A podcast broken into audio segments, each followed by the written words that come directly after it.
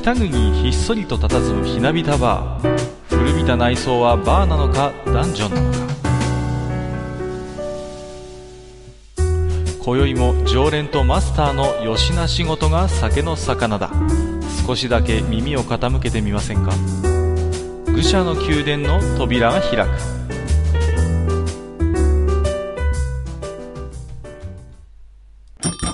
ややマスター今日も来ましたよ。はいはい、いらっしゃい。今日もよろしくお願いしますはいはい。まああのー今までもね、この愚者の宮殿で、あのークイズ番組の回とかね、少しはいはいテレビのお話をさせていただいたこともあったと思うんですけども、うん、やりましたうんうんうね。ん。まあ、あのー昔ほどではないにしろね、我々も昔テレビっ子だった時代もありますけども、はい。まあ今でもこう、結構好んで見てる番組ってやっぱりあったりすると思うんですよ。はいはい。うんうん。で、マスターなんかは、最近のテレビ番組でなんか、これ面白いなと思って見てるのあったりします？そうですね。まああの、あんまり、その、僕ね、ドラマとかあんまり見ないんで、はいはい。うん、まあニュースを見るのと、うん。あとはまあ、どうしても仕事してる関係で深夜番組、うんうんうんうん。うん、を見ることが多くなっちゃうんですけど、ええまあ最近だとね、ううんん、と、面白いなと思って、まあ、えー、正直当たり外れはちょっとあるんだけど、えっ、と、アメトークとか、はいはいはいはい。そうね。あの辺はね、結構ね、うん、面白いなと思って見ることありますね。結構なんて言うんですか、あのー回によってまあどうしてもね、うん、あのー当たり外れはあるんですけども、うんうん。それこそやっぱり僕なんかも、あのー書店の人間なんでね、えっ、と、この前やってた、えーうん読書芸人ですか。あれ面白かったですよ。うんあれ面白かったですよね。うん。うんうんうん。いやー、なんと言っても、カズレーザーですか。うん。うん。本物の匂いがするっていうか。いやー、この人はね、なんかファッションで本好きをし公言してる人ではないな、みたいなね。うんううん。ん、そういうところを感じましたね。うん。なんですか、あのー、本を買ってね、うんうん。あの、まあ普通の人だとそれをまあ、コレクションしちゃうんだけど、はいはい。まあ彼はその、買って読んだらすぐその、まあ処分、まあうんうん売ってしまったり、その、うんうんうん。他の人にあげてしまったりとかっうんうんていうことで、うん。うん。手元にほとんど置いてないんですよね。そうみたいですね。うん。で、また読みたくなったらどうすんのって言われたらまた買えばいいっていううね。ん。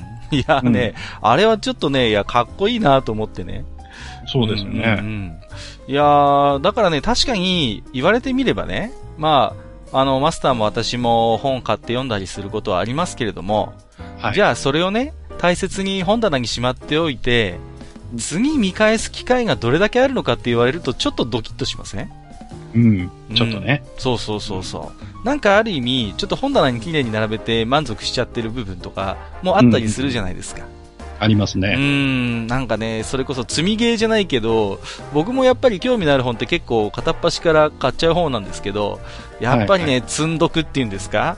うん、ちょっとね、だから、そんなことして満足してるぐらいだったらね、カズレーザーのようにも片っ端からも読んでしまって、で、ね、また読みたくなったら買い直せばいいじゃんぐらいの、もう、うなんていうのかな、自分の中で、もうそういう爪痕が残った本っていうの？やっぱり、うんそういうものは後からもう一回買えばいいじゃんっていうの、なんかある意味かっこいいというかね。かっこいいよね。うんうんうん。そういうところは感じましたし、またね、おすすめの本のチョイスもなかなかね、あのー渋いというかね。うんうんうん。マニアックでしたよね。そうそうそう。だからやっぱり、普段から、あのー本屋に足を運んでいる人の、あの、チョイスですよ。うんはいはい。なかなかね、あのーなんて普段書店に行く行く人行かない人いると思うんですけども、はい。一回ね、あのー初めて行く書店に行った時に、どうしてもね、目につくのって、目立った場所にある本だけなんですよね。うん。うん、あの、平積みになってる本とか、はい。ね、綺麗にディスプレイしてる本とかなんだけども、うん何回も同じ本屋に行くとその本屋の癖が分かってくるんですよね。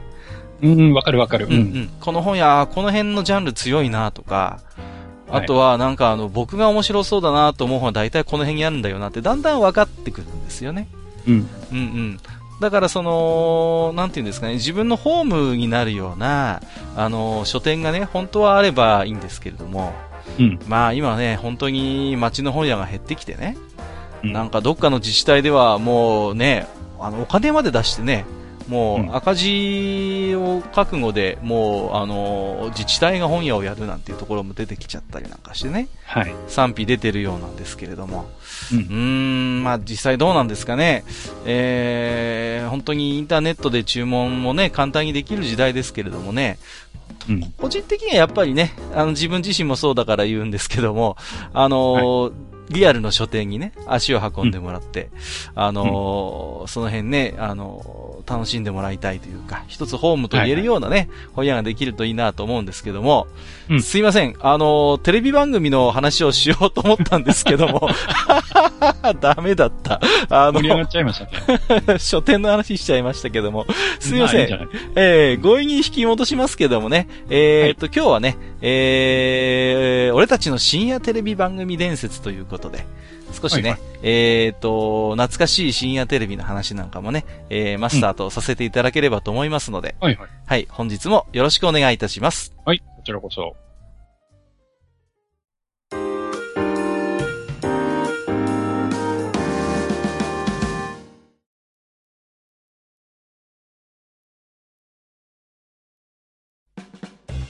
それではね、えーっと、早速深夜テレビのね、えー、お話をしていきたいと思うんですけれども、はい。まあね、マスターも私も深夜テレビに本格的に触れるのっていうのはやっぱり80年代以降かなと思うんですよね。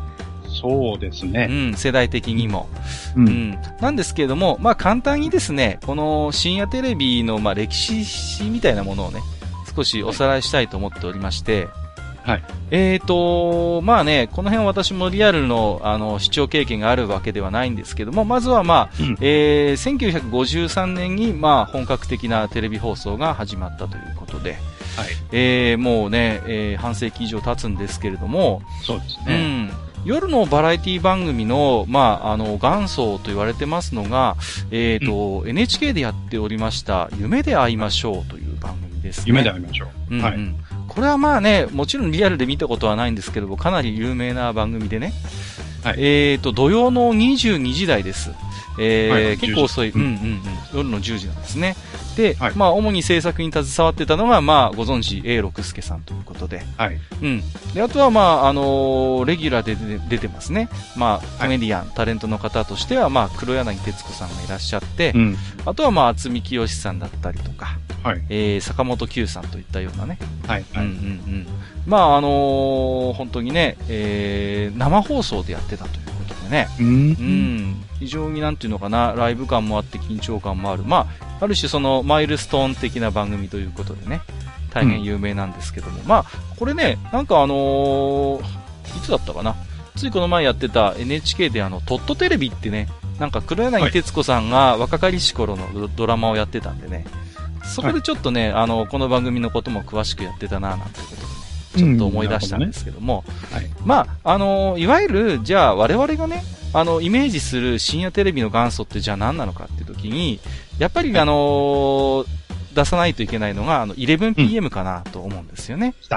サバダバサバダバ。そうそうそうそう。あの、サバダバサバダバーってあの、独特のね、オープニング。はいこれが、えっ、と、日本テレビ、読売テレビ制作で、えー1965年から90年ということですからうん、結構長いですよね。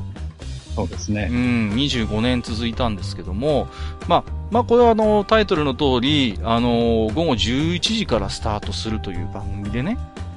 まあ、あの、この頃ですよ。あの、この番組が始まった1960年代っていうと、11時、11時なんていうともうみんな寝てる時間だったわけなんですよね。うんうんうん。なんか当時のその新聞のテレビ欄なんかを見ると、もう11時でスパッと切れちゃってたりとか。はいはい。うん。あのーあるいは12時でもう停波っていうことでもう番組終わりっていうね。うんうん。そういうあの時代だったそうなんですけれども、まああのーそれまではね、11時台っていうのは、まあいわゆるお堅い教養番組みたいなやつとか、うんあるいはあのーなんだかよく知らないような B 級 C 級映画とかがね、うんはいあるいはやっぱスポーツダイジェストみたいなものが中心だったそうなんです。なるほど。うん。まあそんな中、えっ、と、日本テレビがですね、えっ、と、アメリカの、えっ、と、NBC というところがやっている、ザ・トゥナイト・ショーっていう番組を参考にですね、うほうほう。深夜のニュースワイドショーとして、あの、作ったのが 11pm だそうですね。うん。そうですか。うん。で、このトゥナイトショーというのが、実は今も続いている番組でして、あ、今も続いてるんですか？そうなんですよ。で、世界最長の、えー、ワイドショー番組ということでね、えーうん今でも人気のあるあの番組だそうですけれども、これがやっぱりあの、午後11時からやっていたということで。で、あの、たまにね、記録映像みたいなので、これもテレビで見ることもあるんですけども、まあ、はい。あの、大橋巨泉さんとかね、藤本義一さんなんかがね、司会をやってたりとかしてね、まあ、深夜番組っていうとどうしてもこう、なんかね、お色気みたいなイメージもやっぱりあるんですけれども、うん。まあ、ところがこの 11pm っていうのは、そういう、まあ、あのーいわゆるセックス風俗事情みたいな、そういう、えっ、と、お色気企画もあったことはあったんですけれども、はいまあ、割と政治批評とか、あるいはなんか経済の情報とかね、結構硬派なテーマも多く取り扱ったんですよね。うんうん。うんうん。あとは、あのーテレビで初めて、えっ、と、パチンコとか麻雀、あるいは、はい。えーキャバレー、競馬といったような、大人の楽しみと言えるような娯楽ですね。うん。そういうものを、まあ、初めてこれを本格的に取り上げたということで知られている番組だそうですね。まあ、あれですよね。うんあの、やっぱり大橋巨泉さんが、うんうん。やっぱり多趣味な人なんで、そうなんですよね。うん、うん。で、彼がその面白いと思ってたもの、だからまあ、パチンコとかもそうなんだろうし、はい。あと、例えばゴルフであったり、そうですね。あと釣りであったり、うんうんうんうん。結構いろんなものをね、うん。あの、取り上げてはいましたよね。そうですね。うんだからまあ、あとねうんうん。あのーちょっと記憶にあるのが、はいはいあのー視聴者参加型の、うんうんうん。なんかね、競馬ゲームみたいな、あそうそうそうそう。ねな。んかルーレットみたいな、なんか、ありました、ありました。やってましたよね。やってました、やってました。うんで、子供でよくルールが分かってなかったんだけど、なんかすごい楽しそうだなと思って。そうそうそうそう。ね。うんなんか子供心によくわかんないんだけど、なんか大人の娯楽ってこういうことなのかな、みたいな、そういう匂いを感じさせてくれる番組だったと思うんですよね。そうですねうん。うんうんうんで、やっぱりあのー深夜という時間帯だからこそね、今言ったような、今までテレビで取り上げなかったような、まあ、あのー企画が、まあ、自由にできたっていうことでね。はいはい。まあ、あの、その後のね、深夜番組の基本路線っていうのは、まあ、すべてこの 11pm に帰結すると言ってもね、過言ではないのかなと思うんですね。うん。まあそうですねう。ん、うんそれぐらい本当にいろんな企画があって面白かったということでうん、ね。偉大なベンチマークですよね。そうですね、まさに、うん本当にこの番組の成功があったからこそ、まあ、ある種深夜番組のね、文化っていうのが、まあ、連綿と続いてきたのかなとも言えるんですけどもね。はい。うん。まあ、あのーなんていうんですかね、えっ、とこの頃にね、えー週刊誌で平凡パンチっていうのがちょうどね、若者の間では非常にフィーチャーされていて、まあ、うん。この平凡パンチっていうのもまさにお色気から、えっ、と、大人の娯楽、教養、いわゆる学問的な部分までね、幅広くカバーしたような、あの、雑誌だったんですけども、まあ、それのある意味テレビ版みたいなね、ものだっていう評価もあったようですけれどもね。はい。まあ、あの、ところがそんな深夜テレビなんですけれども、えっ、と、一度実は衰退期が訪れましてですね、はい。えー、1973年にオイルショックが起きまして、うん、まあもう、日本全体がある種その省エネ節電ムードになっちゃったんですよね。うん。で、えっ、と、それに伴って、テレビ局もあんまりあの深夜まで電波を、あの飛ばすのはいかがなものかということで、まあ、はいはいあのー各局ともまあもう夜の12時を回ったら停波ということで、まあ、うんあのそういう影響もありましてですね、70年代というのはあんまりこう深夜番組にとっては、あのー華やかなりし時代ではなかったということだったんですね。で、再びその深夜番組の花が開くのが1980年代、えーうんいわゆるバブル前夜と言われる頃なんですよね。うんうん。この頃になりますと、まあ、いわゆる深夜営業のコンビニであったりとか、あるいは、えっ、と、レンタルビデオ店などが登場しましてね。あるいはその、娯楽関係で言うと、ディスコブーム、えークラブというものが、まあ、あの、はいね、深夜まで踊ったりして楽しむなんていう、あの、場所ができ始めたと。で、えっ、と、一方で、ちょっと見方を変えると、1979年に、えーいわゆるあの共通一次試験ですね。今の、まあ、うんセンター試験ですが、大学入試の。はい。あれが始まりまして、えー80年代というのは非常に受験戦争が激化した時代だったんですよね。はい。もうみんな遅くまでもう勉強するということで、そうすると、まずは深夜ラジオの聴取率というのが、あの、上がってきたんですよね。はいはい。受験勉強の音も、まあ、これはね、あの、マスターや私、あるいはリスナーさんでも経験あると思うんですけども、うんうん。ね、深夜にラジオをかけながらちょっと勉強するとかね、あるいはちょっと勉強オールナイト日本とかね。そうそうそうそう、オールナイトニッポンなんかそうですよね。で、そのうちなんか全然勉強手につかなくなったりとかね。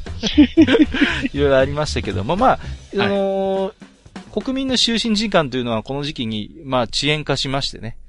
うん、で、まあ、夜に第二のあのゴールデン帯といいますか、そういう時間帯ができてきた頃なんですね。うんが、深夜族などと言われるようなね、人たちが、あの、現れた頃なんですけども、まあ、はいいよいよこの辺からね、我々がリアルでよく知っている番組がポコポコ出始めますけれども、うんうん。まあえー最初に挙げるのが、えー1982年にスタートしたタモリクラブですね。うんうん。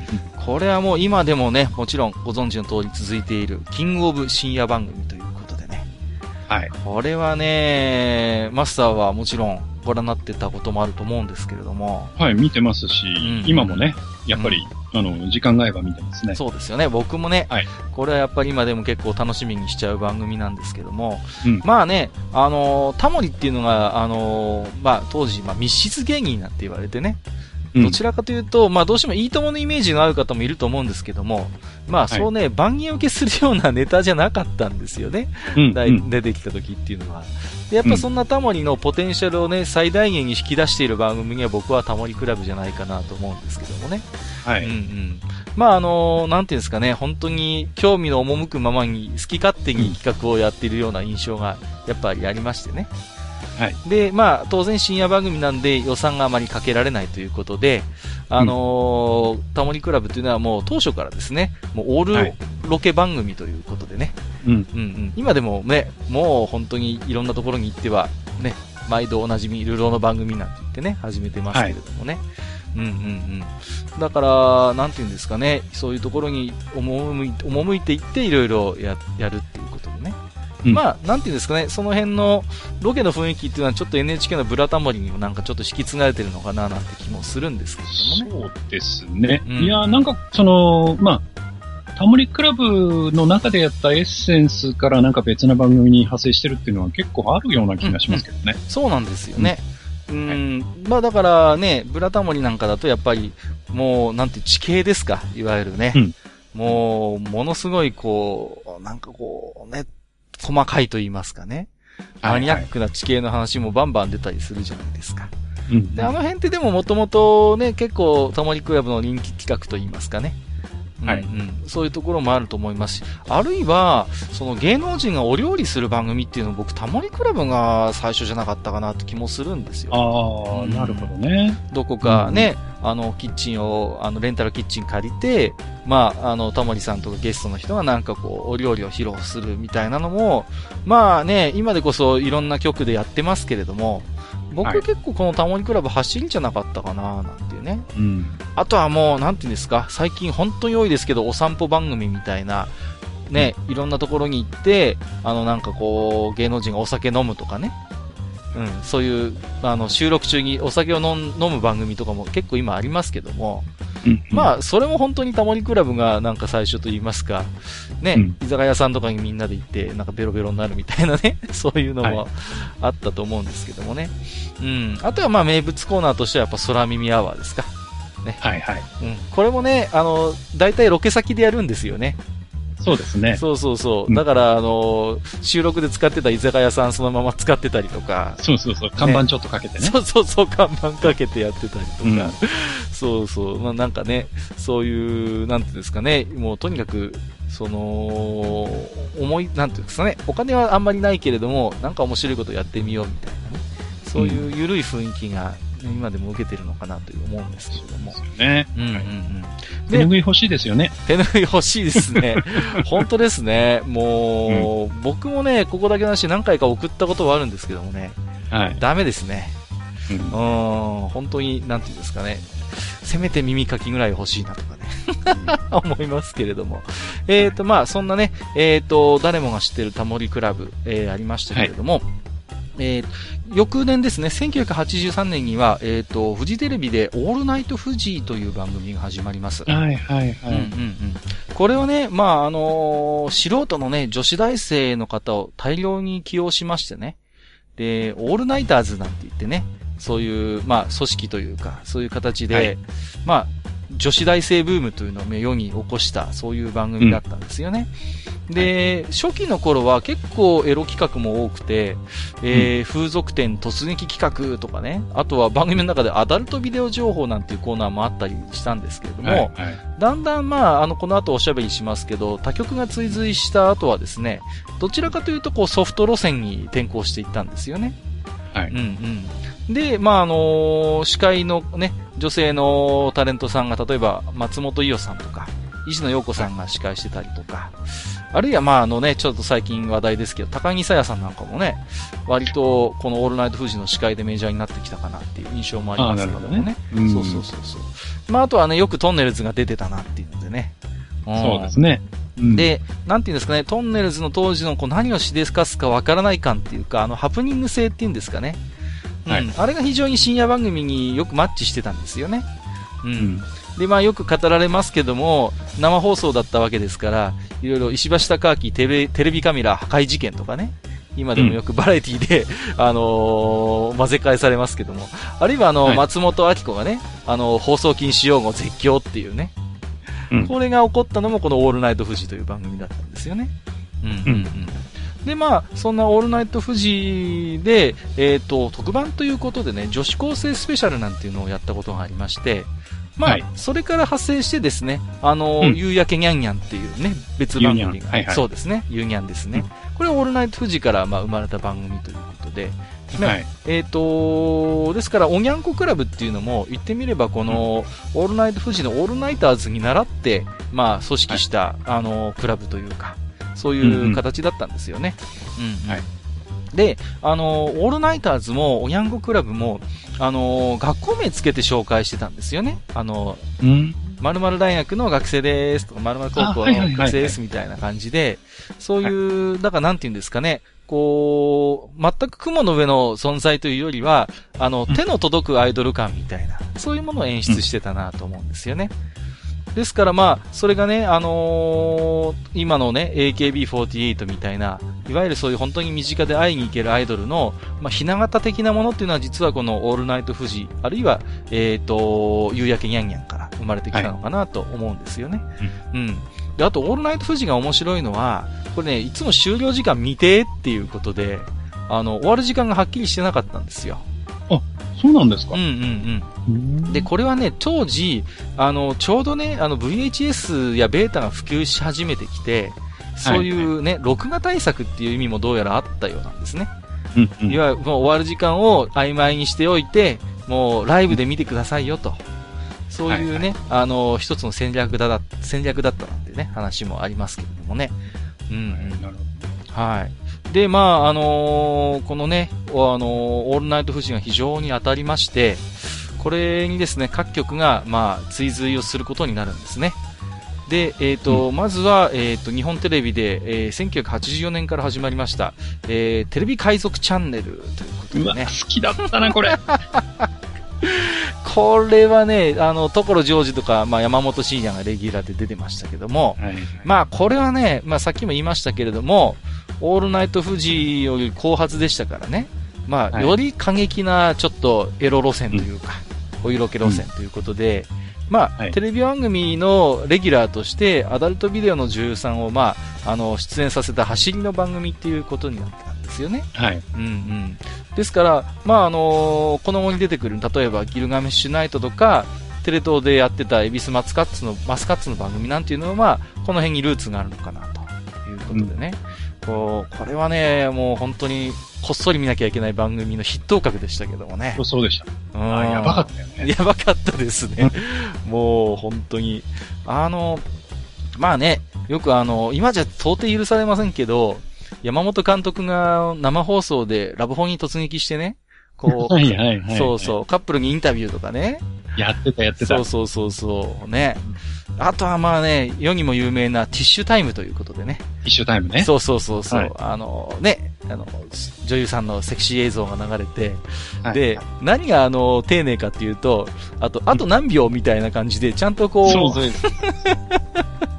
ちゃんとね、あのーまあ、ね、いろいろ、わかる方はわかると思うんですけど、ちゃんとフィニッシュできるように、ちゃんとご案内があるということでね。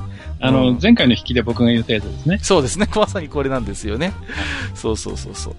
まあね、本当に、なんて言うんですかね、過激なエロ路線で知られた番組だったんですけれどもね。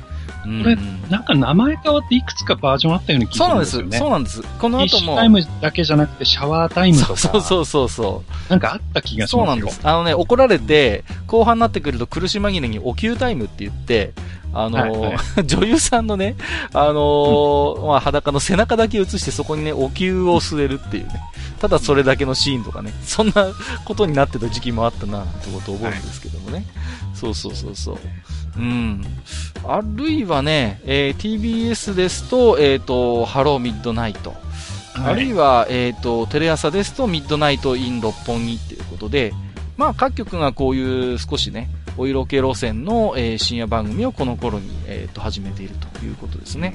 まあ、はいその中で、えっ、と、印象的なものとしては、例えば、えっ、と、1980年、80年から始まりました、トゥナイトですね。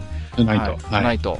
えっ、と、これもね、やっぱり山本監督が出てきてね、もう、やっぱりこう、大人の社会学っていうことでね、はい。あの、割とこう、なんていうんですか、アダルトグッズのお店に行ってみたりとかね、あるいは本当に風俗店に突撃取材みたいなことやってみてね。はい。はい。やってましたねあ。そうそうそう。ほとんど病気なんていうね、そんな名言も出ましたけどもね。そうそうそう。あるいはね、あの、レポーターでね、蘭一世さんって方がいらっしゃいましてね。はい。はい。うん割と人気があったんですけどね、なんかのタイミングでうっかりね、あの、トイレは CM の間にみたいなこと口走ったら、ものすごいスポンサーに切れられて、えー干されるとかね。そ うそうそうそう。そんなこともあったんですよね。うはいん。ただ、トゥナイトっていうのは、そういう、なんていうんですかね、あのーお色気ばかりという感じでもなくて、割とね、硬派なニュースなんかも取り上げたりしたんですよね。うんうん。うん、うん。あるいは社会問題とかとも結構割と感度が高くて、あのーちょうどね、あの、ブルセラ問題とかも、この頃顕在化してきて、うん。あるいはね、田原総一郎とかもやっぱ出てましたからね。うん、うん、うん。だなんて言うんですかね。僕はあれなんですよ。うんはいはいあの、トゥナイトっていうと、うん、うん、まあ、もちろん山本監督も出てたんですけどうん。ね。はいはい。加納天明とか、出てたね。あと、石川二郎とかが出てて。ジロさん。ね。そうそうそうそうそう。で、二郎さんはほら、それこそ平凡パンチのうんね、そう編集長なんですようん、うん。そうです、うんそうです。だから、結構言うことも面白くて、うん、うん、うん、で、やっぱり裏が 11pm っていうのもあっうん。て、そうですね。うん。うん。結構やっぱり、こう、いろいろ考えて番組を作ってるっていう感じはありましたよね。そうですね。だから単純なエロ路線ということではなくて、ちょっと 11pm を意識して、11 11pm ほど、親父向きじゃないけれども、はいなんていうんですかね、そういうやっぱり若者の、あの、本当に、あの、興味のある、関心のある話題っていうのを、エロにこだわらず結構柔軟に取り入れた番組かなというふうに思いますよね。うん、うん、うん。そうそうそう。まあ、あのーそうですね。で、そんなトゥナイトっていう非常に、まあこれも長続きしてね、94年まで続くんですけどね、80年から。あとはね、えっ、と、関西枠で言いますと、えっ、とね、サンテレビがね、土曜の深夜のアダルト枠っていうことで、大人の絵本とかね、大人の子守歌っていう、もう本当にドエロな番組をこの頃やってまして、これはねわかんない。うん、これはね、関西の方は結構ご存知なのかなと思うんです。僕なんでこれを知ったかっていうと、このはい大人の絵本っていうかもうテレビじゃちょっとあってはならないようなものすごいエロ企画満載の番組でして、これをね、画面をね、キャプチャーした写真がよくね、エロ本に載ってたんですよ。へーで、、大人の絵本よりみたいなことが書いてあるって、関西にはすごかったの？そう、すごかったんですよ。関西にはこんなエロい番組あるんだ、みたいなね。そうそうそうそう。で、スポンサーもね、やっぱりね、関西の方のラブホテルのグループがね、スポンサーになったりとかして、もうね、うん本当に、で、予算があんまりなかったのか、そのスポンサーのラブホテルの一室を借りて、そっから中 中継してますみたいな、えらいことになってたんですよ。まあね、そんな関西では大人のシリなんとかシリーズなんてのもあってね、まあ80年代、こういった番組が出てきたんですけども、えーと、90年代にね、えー、入ってきますと、えっ、と、まあ、有名なところで行くと、テレ東がやってたギルガメッシュナイトですね。はい。えー、いじり岡田さんですよ。ね、あの、高速で舌を動かすっていうね、あの、どこまでの方がわかるんでしょう、この話をして。あるいは、あの、飯島愛さんがね、やっぱりレギュラーで出てて、はい。はいえー、ティーバックブームっていうことでね、うん、うん。意味もなくなんかこう、ケツを見せるなんてこともありましたしね。うんうんうん。えーと、あるいはちょっと時代がもう少し、えーと、新しくなりますけど、TBS でやってたワンダフルっていう番組ですね。ワンダフルね。うんうんはいはい。この辺は結構ね、30代の方だったら覚えてる方もいらっしゃるんじゃないかなと思いますけども、ね、ね見てましたね。ね、うんそうそうそう、ワンギャルって言ってね、結構はい、後ろにね、あの、女の子はべらせてというかね、たくさんいてね。そうそうそうそう、ね、えーあの、東幹久とかが出ててね、で、うん終わる時には、あの、てっぺん回ってるんですよね。日付が変わった時に終わるから、また今夜っていうね、そういう。引きで終わってたなぁなんてことを覚えてますけどもね。そうそうそうそう。ワンダフルとかなんか覚えてることあります？マスターの方では。いや、やっぱりね、ワンダフルで覚えてるのは、うんあの、ワンギャル、初代かな、うん初代のワンギャルに、はいはいはいあの、片石孝子さんっていう、はいはいはいはいはいはいこの子ね、レースクイーンだったんですよ。ええええええなんか覚えてますよレースク。イーンで、うんうん。たまたま、あの、十勝のスピードウェイのレースを見に行った時に、この子が来ててあ、そう当時ねなんです、か？へえっとね、ジャックスがレースチームを持っていて、え。はいはいはいはい。で、そのジャックスのレースクイーンやってたんですよね、え、そうなんだ。でね、あの、実物見たんですけどね、はいはいはい。もう人だかりがすごかったですね。一番人気でしたね、間違いなく。もうじゃあ当時のトップレースクイーンということでうね。ん、ですね。で、もうね、やっぱりね、すごい可愛らしかった。あ、そうですか。はいい。やで、今、この比喩をするとあんまり喜ばれないかもしれないんですけど、うんうん。えーっと、パッと見がね、あの、ノリピーみたいなんですよ。なるほど。で、すごいね、可愛らしかったですへね。写真も撮ったりしましたけど、あもうね、写真撮るの大変だったんですよ。もうね、押し合いへし合いでね、あ、なるほど。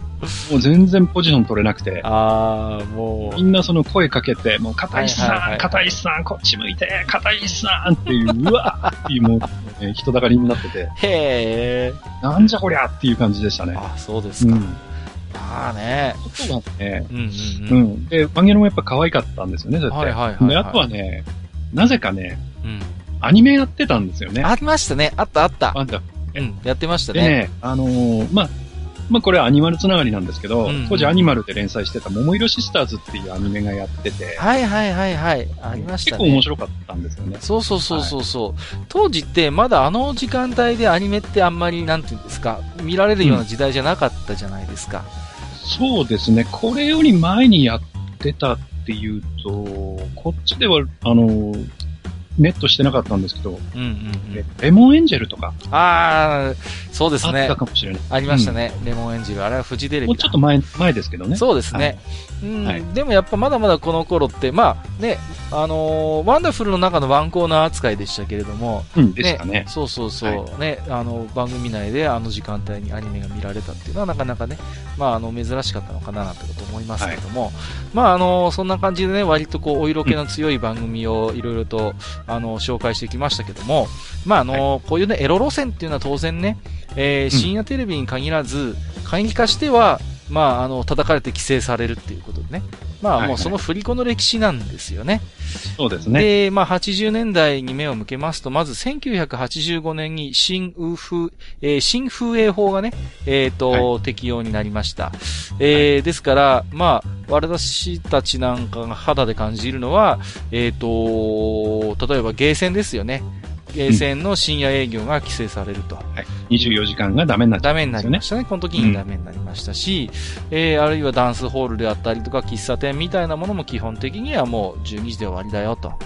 いうことで、えっ、と、規制がきつくなったりしました。えー、あるいはですね、1980年代と言いますと、例えば、えっ、と、成人漫画、エロ漫画がですね、劇画路線から美少女路線にちょうどシフトしてきた時期だったんですね。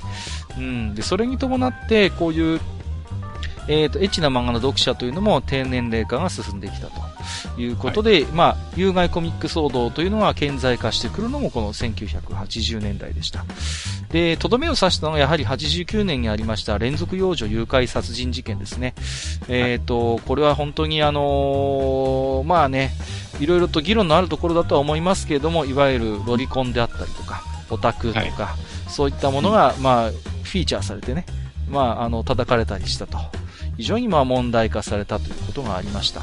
で、えっ、ー、と、その流れでやはり過激な深夜番組というのも、えー、国会でいろいろ質問されたり叩かれたりして、えー、各局はですね、脱エロ路線というのをま模索していく時期でもあったんですよね。で、まあ、あの、深夜テレビというのがもともと持っていたやっぱりチャレンジ性とか、低予算から来る、まあ、比較、工夫重視で、まあ、いろんな番組が生まれてきたということなんですね。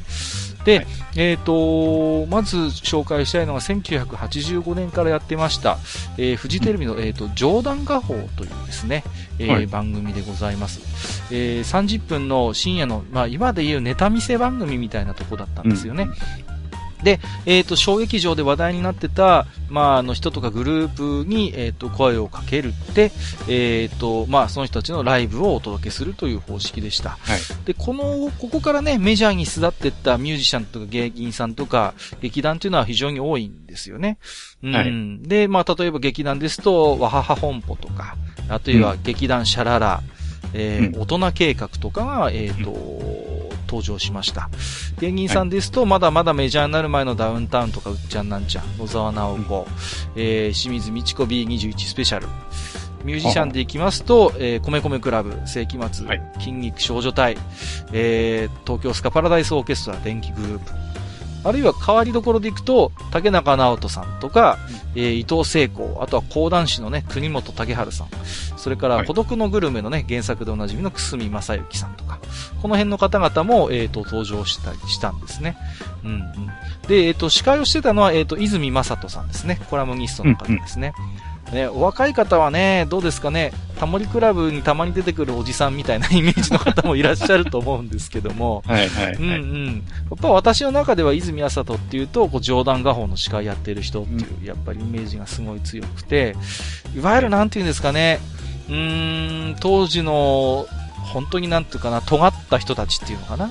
そういう、うん、うんうん感度が高い人が反応するような団体とか、やっぱり個人が活躍してた番組ということでね。うん。うん、まだまだゴールデンタイムには出られないけど、なんかキラッと光るものを持ってるというような人たちがこの枠でいろいろパフォーマンスをしてたと。で、今30分丸々ね、こう名も知られてないようなまだまだね、メジャーになってないようなパフォーマーのアクトを見せるっていうのができるのがやっぱり深夜番組ならではなのかなということもありますよね。はい。で、あるいはこういう番組が成立する背景としては、あの、わかる人にはわかるよねっていうことが一つこう通用し始めたというか、うんうん、うんうん。いわゆるその、その人にはまるツボみたいなものが、だんだんこう細分化してきた時代だったんですよね。うん、だから、これはちょっと前マスターともお話ししましたけども、えーはい、少し前だったらね、もうみんながみんな8位だよ、見てたとか、あるいはひょうきん族見てたとか、そういう時代からだんだん、その、お笑いにしても、エンタメにしても、だんだん好みが細分化してきてね。うんうんうん、そういう、その自分に刺さるツボみたいなものがどんどん細かく分かれていったっていう、そういうところにうまく刺さってきたっていうところがあるんですよね。うん。だから、もう見ててね、ものすごいシュールでなんじゃこりゃっていう回もあれば、ああ、なんかこの人面白いことやってんな、好きだな、みたいな。そういう、こう、なんていうんですかね、あの、発見とかがあったりする番組だったんですね、この冗談画法というのが。うん。あるいはやっぱりこの、ジャンルの壁が限りなく低いっていうんですかね。うん。だから、なんて言っていいのかわかんないけど、なんか面白い人みたいなね。だから、あのー、当時の中島ラモンにしても、伊藤聖子にしろ、うん、この人の本業ってなんだろうなって言われたら、なんとも言えないんだけども、でもなんか面白いな、みたいな。小説も書くし、でもなんかバンドもやってるしとか、うんうん、なんかね、俳優もやってるしみたいな。そういう、なんていうんですかね、うん、マルチタレントみたいな、今までこう、なんて呼んでいいかわからなかったけど、とにかく面白い人たちっていうのがだんだんこういう番組から出てきたということが言えるかなと思います。はい、えーと、あとはですね、日本テレビ、日テレでやってた90年代から始まった番組として、えっ、ー、と、X テレビですね。えっ、ー、と、はいはい、11pm の、まあ、実質的な後継番組だったんですね。うんうん、で、あのー、日によってね、あの、司会が変わってたんですけども、例えば三宅裕二さんとか、上岡龍太郎さんとか、島田紳介が、えー司会をしておりました。で、えっ、と、結構ハイセンスな企画ものがね、あの光る番組で、えっ、と、まあ、もちろんエロ要素もちょっとあったんですけど、かなりソフトだったなという印象があります。はい。マスター X テレビって見たことあります？えっ、とね、X テレビも見てましたね。うんうんうん。でね、記憶にあるのはね、いや、あれがい 11pm だったのか、X テレビだったのかっていうのがちょっと自信ないんですが、はいはい。えっ、と、上岡龍太郎と新助が出てて、うんうんで、二人の後ろに、うん。うん。あの、スパダカの女の子が二人、それぞれ 座ってて、はいはいはい。ちょうど股間の部分を二人の頭で隠してるうんうんうんうんっ。ていうありましたねス。タイルで、で、なんかエロかなんかについてずっと二人が語るっていう番組 っていうか企画があったんですよね。はいはいはいはいはい。でね、本当にその、なんて言うんですか、女の子の股ぐらに二人のこう頭が入ってるような状況。だからうんう動いたりすると当たるんでしょうね、髪が。でね、こう、上岡龍太郎とかがこう、うんだんだんこう盛り上がってきて、こう、頭とかをこう振りながら喋ってたりすると、女の子がすごいくすぐったそうにしてるっていうのがね、なんかね、めちゃくちゃこう、うわ、なんだこの番組と思って、アホですね。なんかね、うんそれはね、未だに記憶に残ってるんですよね。そうそうそ X テレビだったかう。な X テレビだと思いますよ。うん。うん。あとはね、天気予報の時に、それこそ昔のティッシュタイムみたいな女の子のセクシーな映像が隣に流れて、もう片方で天気予報をやるんですけど、はい全然天気予報が目に入らないっていうね。全然覚えらんないっていう、明日の天気をっていう。あ、隣がねね、その前にあの、ローバーミミのやつとかもありましたそうけどね。そうそうそう。うんローバーミーが、あの、ニュース読むんですけど、だんだん、はいはいあの、股が開いていくっていうね。そうそう。アホな、アホな番組だったな。ね、あれもね。うんうんうん。ただ、結構なんというか、ヒエロの企画も面白いのがいろいろありまして、例えば、あのー最終回の方だと思うんですけど、海運なんても鑑定団みたいな企画を実はやってたのは X テレビだったんですよね。そうなんですか？そうなんです。そうそうあそう。それは知らなかったな。うん。で、あのー X テレビの時は、もう少し毒のある企画で深夜番組らしくて、なんかあんまり学もなさそうな、そういう成金みたいなオタクに行って、で、その人が自慢するものを鑑定室連れてきて、あのーうんメタクソに言うっていう、そういう企画だったんですよ、最初は。金持ちの家に行って、これはな、すごいんだぞ、みたいなこと言った時に、鑑定士の人がやってきて、うんこれは全然ダメですね、とかって言って、そういうこき下ろすみたいな企画を実は X テレビでやってまして、で、こんな企画いかがですか、他局さんっていうことで、オークションみ,、みたいにしたらテレ東が買ったんですよ、この企画を。そうなんだ。そうそうそう、X テレビから買ったんですよ。で、あの、ドル箱番組に育て上げたっていうことはね、うん結構有名な話なんですけども。ははい。えー、ということで、あとはですね、はいえーと、この頃、80年代後半から90年代っていうと、やっぱフジテレビがね、すごいこう、深夜番組の黄金時代を作ったんですよね。ああ、面白かったね、あの頃。のフジテレビ。この頃のフジテレビすごかったんですよ。すごかった、ですごかった。えっ、と、実はあのー JOCXTV Do って書いて、まあ、Do って読ませるんですけども、うん、そういう一つあのブランド化させてましてね、この時代のフジテレビの。で、はいこの JOCXTV Do の枠として、えっ、と、様々な番組をやってましたので、これをね、紹介していきたいんですよね。で、全体を統一して考えた時にいろいろ思うことは、一つはやっぱバブルの匂いを感じさせるんですよね、この頃の。でフジテレビの深夜番組というのは非常に、あのーなんていうのかな、消費、消費させるっていうことに対してものすごいこう、あのー熱量が高い時代であったということと、うん。あるいはもう意味のないものに意味を持たせるみたいなね、そういうもうなんか時代だったんですよね。うん、面白かったもん勝ちみたいなところがあって、そういう中でいろんな番組があったんですけども、えー、とまずは、えー1988年から始まりまして、やっぱり猫が好きという番組ですね。ありましたね。うんうんはいこれはね、やっぱりシチュエーションコメディの傑作だと思うんですよね。で、あのーね、三姉妹が同居するマンションの一室でとにかくお話が進んでいくっていうドラマなんですよね。まあ、これもやっぱ深夜番組ならではの、やっぱ予算がいっぱいかけられないから、もううん一つの部屋で、こう、ずっと進行するっていうことでね。はいえっ、と、長女が元井雅子さんでしたもんね。ね。うんはい。で、えっ、と、次女が、えっ、と、あの人だ。誰だっけ？名前が出てこないや。えっ、と、あの、ああ、もう、どうしよう、出てこない。三女は小林聡美なんですよね。はいそうそうそうそう。顔は出てきてるんだけどな。えっ、と、で、これはまあ、あの後半の方は、あのほとんど脚本で三谷幸喜が担当してましてね。はい。で、えっ、と、それが縁で、この三女を演じてた小林聡美と三谷幸喜が結婚するんですけども、えー後に離婚をするということになるということですね。あの、えー次女は室井茂であすね。、ありがとうございます。そうだそうだ、室井茂でした。ありがとうございます。で、なんて言うんですかね、あのー本当に、うーん、コメディなんですけども、割としょうもない、あのー話というかね、もう本当なんかこう、日常系っていうかそういう感じだよね。そうそうそうそう。なんか大きな、なんて言うんですか？あのー流れがあるわけじゃないんだけれども、日常のちょっとしたトラブルとか、あとはもう、なんていう、三人のなんていうか人間模様みたいなものでね。で、どこまで脚本で、どこまでアドリブかわかんないような雰囲気ありませんでした？そうそうそう。ね。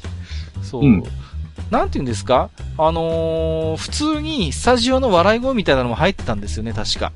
うん、入ってました。ね、そうですよね。うんだから、うん、どこまでこの作ってんだろうっていう、なんか不思議なこう、ライブ感みたいなのもありましたしね。うん、あと、大して猫が関わらないんだよね。そうそうそうそうそう。タイトルに入ってる割にはね、そうそうそう。あまり猫絡まない。映るぐらい。そうそうそうそう。そうなんですよね。うんうん。まあだからね、なんて言うんですかね。今の三谷幸喜さんのなんていうか少しひな形的なものをこれからもうすでに感じることができるんですけどもね。テレビ番組とはいえなんかものすごい舞台的な匂いのするうん番組でした。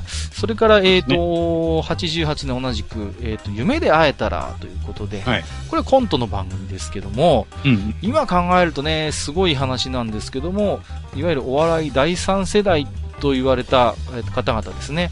えーうんダウンタウン、それからうっちゃんなんちゃん、えー清水美智子、えー野沢直子がレギュラーメンバーで共演するというね。今考えるともうものすごい話ですけどもね。そうですね。文字通り夢のような伝説的なバラエティだったんですけれども、これもやっぱりね、あのーさっきのやっぱり猫が好きと同じように、ものすごい作り込んだコントもやるんですけども、舞台裏もそのまま映してたんですよね。うん。なんか打ち合わせ的ななんかこう、スタジオの裏みたいなところになんかテーブル出して、あ、どうもでーすみたいな感じで、そういうなんかドキュメント的な、うんうん。うん。そこも作ってたのかどうかわかんないけども、割と素の芸人の顔を見せるようなところもあったりなんかして、うん。うんうん。だそういう、だからなんていうんですかね、あのー作っている部分の面白さと、なんかこう、本当になんか生身のコメディアンを映してるみたいな、そういうなんか部分もあったりなんかして、結構こういう方式を今継承しているのが、同じくフジテレビの、えっ、と、飛ぶ薬という番組がありましたけども、それに起源を持つ、まあ、めちゃめちゃモテたい。それから今のめちゃイケっていうのも、この夢で会えたらの方法論っていうのをやっぱり今に伝えているのかなと思うんですよね。うんうんうん。はいね、で、確か野沢直君は途中でいなくなっちゃうんですよね、この番組。うんうん。なんかドロップアウトしちゃうんですよ。なんはいか、他の皆さんのもう実力がすごすぎてみたいな感じでね、ね、なんかどっか行っちゃうんですけど、えっ、と、まあそんな番組がありました。それから、えっ、と、1990年に始まります、えっ、と、カノッサの屈辱ですね。はいはい。これはね、まあ、もう僕は個人的にはやっぱりね、深夜番組の一つの到達点じゃないかなという気もする名番組ですけども、えっ、と、ホイチョイプロダクションが企画をしてましてね。はいで、ね、中谷昇さんが出てくるんですよね。うん。で、教授っていうことで、教授に扮して、で、いつも、うんいや、皆さん、私の研究室へようこそっていうことでね、はい。冒頭の決まり文句が有名ですけども、はいえっ、と、世の中のね、いろんな消費文化ですよね。うんえーを世界史や日本史になぞらえて解釈をして、まあ、本当に NHK の教育番組風に紹介する番組だったんですよね。はい。うんうんうん。例えば、なんていうんですか、えっ、と、デパートの会とかね、様々な新宿のデパート、渋谷のデパートとか、あるいは、えっ、と、アイドルの話もありましたし、おい。笑いのテーマの時もありましたしね。うんうん。はい。やっぱある種その、カノサの屈辱っていう番組はそういう、なんか消費文化をテーマにしてたんですけども、もはい。う最初に今日言いましたけど、あの、消費そのものが意味を持っていたバブル時代だったからこそ誕生したね、バブルの申し子的な番組だったかなと思うんですよ。うん。これバブルの時代、今やってもね、大して面白くないんじゃないかなっていう気もちょっとするんですよ。うーん、うんまあどうなんだろうな面白いかもしれないけど、う。うんーん、なんていうんですかね、やっぱり、ものす、世の中がものすごい消費することに対して、積極的だった時代にあった番組だから、はいうーん、どこまで同じような、まあ、面白さはまた作れるんでしょうけれども、はいうーん、どうかなっていうところも正直ありますね。この時代だったからこそものすごい面白かったのかなっていう気もちょっとしますけどもね。うん。で、カノッサの屈辱でね、よく覚えているのが、はいそれまであの、報道番組がメインだった、牧原俊之アナウンサーね、フジテレビの。あの方が語りをやるんですけども、あの、堅実な語り口が意外とバラエティと相性がいいっていうことは多分このカノッサの屈辱で発見されたと思うんですよね。うん。で、後にこの牧原アナウンサーは、トンネルズの食わず嫌い王選手権、決定の、食わず嫌い、食わず嫌い王なんかもね、担当することになるんですよね。うんうんうん。えー、そんなこと思いますけども。あとは、スタッフの方に目を向けますと、メインの構成をしてたのは小山君堂さんという方ですね。うん。で、この方非常に有名な方ですけども、えー、それまで 11pm でね、あの、修行をしてた方だったんですよね。で、11pm でずっとその、あの、なんていうんですかね、いろいろと修行をした上で、このカノスの屈辱が、この、いわゆるメジャーデビューだったんですよね。自分の名前が最初にクレジットされるということで。だからある意味その、し 11pm 出身ということで、深夜番組の特性をね、知り尽くしていた方なのかなってことは思うんですよね。はい。うん。で、後にこの小山君堂さんという方は料理の鉄人などを担当することになります。うん。どうですか？このカノッサの屈辱なんか覚えてることとか思い出とかあります？マスさんの方では。いや、カノッサの屈辱はね、なんか結構見た記憶があるんですけど、うんうんうんあの、同時期に、うん。うん。あの、アインシュタインっていうのもあって。ありましたね。うんあったあった。そ、そっちとね、ちょっと記憶がね、ごっちゃになってるところがあってね、どっちがどっちだったかなっていうのがね、正直ちょっとあるんですよ、ね。はいはいはいはいはい。うん。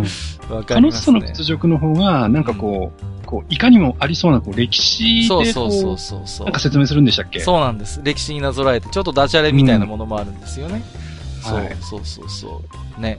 ただね、どっちがどっちだったかなみたいなね、ところが結構あるんですよはいはいはい。あれもちょっと似たテイストのね。ビデオう CD ん。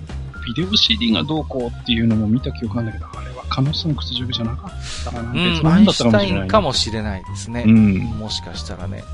はいちょっとこう、ほら、なんて言うんですか？あのーアインシュタインの方は鉄器にな匂いもしたじゃないですか。うんうんう。うんうんんそうですね。あんまり多分、はいカノさんの屈辱の方なかったかなっていう、そういう辺で言うと。うんうん。まあでも本当なんていうんですか、あの、大げさにね、あのうん、取り上げてね、カはいップ、覚えてる、もういろいろ覚えてる回ありますけどね、あの、はい。カップ麺と袋麺の戦争とかさ、もうね、そうそうそうそう。日清に対抗して、ね、なんだっけ、もうなんかマルちゃんとか山陽とかがなんか手を結んだみたいなね、そんな、はい。そうそうそう。で、明星のチャルメラがね、だんだんメジャーになっていく中で、チャルメラの袋のおじさんのズボンに最初は継ぎはぎがあったのに、いつの頃からかなくなってたとか、そういう、もう重箱の隅の隅みたいなところをことさらに取り上げてね、はい ね、あの、チャルメラおじさんもここまでメジャーになったのであるみたいなさ、そういう説明するから、すげえ面白かったんですよね。あとあれか、なんか音楽の回でなんかユーミン生態法とか言ってたそうそうそうそうそうそう。なんかひどい言い方してたような気がすごいんですよね。もう、今じゃ、いや、もう絶対叩かれるだろうみたいな、うんそういうのもあり、とありましたけどもね。はい。うんうんうん。お笑いの回でね、えっ、と、ひょうきん予備校でダウンタウンとか野沢直子を発掘した横澤武史さんがフィーチャーされるんですけども、興味深いのは、あの、まだダウンタウンとかね、小粒扱いなんですよね。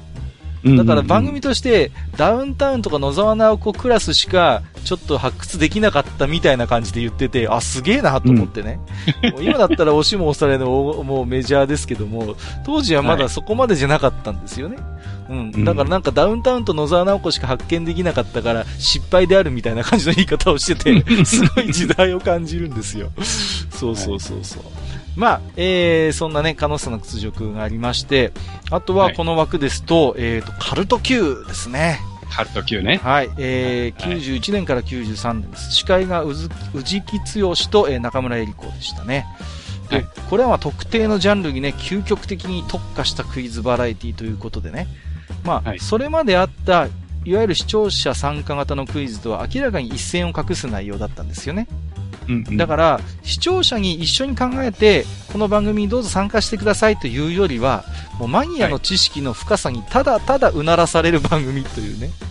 うんだからクイズ番組というよりはどちらかというと、そういうすげえマニアを見て楽しむみたいなバラエティ的な番組だったかなと思うんですよね。うん。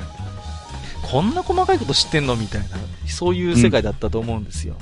で、たまにね、自分が得意そうなジャンルの時は、僕もなんか挑戦したんですけど、大体打ちのめされて終わるっていうね。とってもじゃないけど、出てる人にはかなわないや、みたいなね。そうそうそう。そういうイメージがあります、カルト Q は。あの、出題するときにね、カルト Q とかっつって、こう、なんか、独特のポーズをするんですけども、それでね、あのーテレビ東京で、えっ、と、テレビチャンピオンっていう番組がありましたはよね。いはいはい。そうそうそうそう。この、あの、92年に始まってるんですけども、このテレビチャンピオンというのが実はこのカルト Q の影響をね、受けていたって言われるんですよね。なんとなくこう、なんていうんですかね、雰囲気というか、あの、わかるかなという気もするんですよね。そういう特定のジャンルに、ものすごいあの、強い人間を見て感心するというか、楽しむというか、ね、うんそういうところがあったんですけれども、えっ、と、まあね、これも途中で紹介しましたけども、89年の、えー連続少女誘拐殺人事件以降、世間というのが、まあ非常にオオタクというものに対して、えっ、と、関心を高めていった時期でもあるんですよね。うん。で、あの、もっぱらね、この当時のオタクっていうのはネガティブな文脈で使われてたんですけども、そうですね。うん、それがまあ徐々に少しずつ一般化していく流れの初期の頃にこのカルト Q という番組がね、位置づけられていたなというふうに記憶しております。で、はいえっ、と、ただね、あの、カルト Q っていう番組はね、結構注意深くオタオタクっていう表現は避けてたんですよね。うんうん。まあ、あの、マニアっていうような言い方をしてたんですけどもね。はいはい。まだまだちょっとオタクという言葉に対して、えっ、と、非常に風当たりが強かった頃なんだろうなということを思うんですけどもね。うん。はいで、えっ、と、まあちょっとね、クイズ番組の話ということで、一つだけ宣伝させていただきますと、えっと、私どもの愚者の宮殿の19回でですね、えーはい地下19回でクイズ番組について語っている回もありますので、えーはいはいぜひね、えっ、と、未聴取の方はこちらの方もですね、聞いていただければと思いますけれども、はい。よろしくお願いします。よろしくお願いいたします。はい。えー、じゃあ戻りましょうか。えっ、と、よろしいね。すいません。えっ、と、はいは93年に始まった番組ということで、えっ、と、タホイヤですね。タホイヤ。これも有名ですよね。はいはい。うんうん、そうそうそう。まあ、タホイヤってのは実は、まあ、番組のタイトルにもなってますけども、えっ、と、まあ、その名前の、まあ、同名のゲームがあったわけですよね。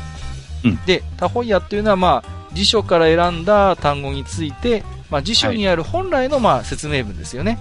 と、えそこに参加している参加者がでっち上げた偽の説明文を、まあ、混ぜて、そこから辞書にある本当の、えーせあのー語彙を当てるっていうゲームだったんですよね。はいはいはい。で、それをまあ、テレビ上でタレントさんたちが競う番組だったんですよね。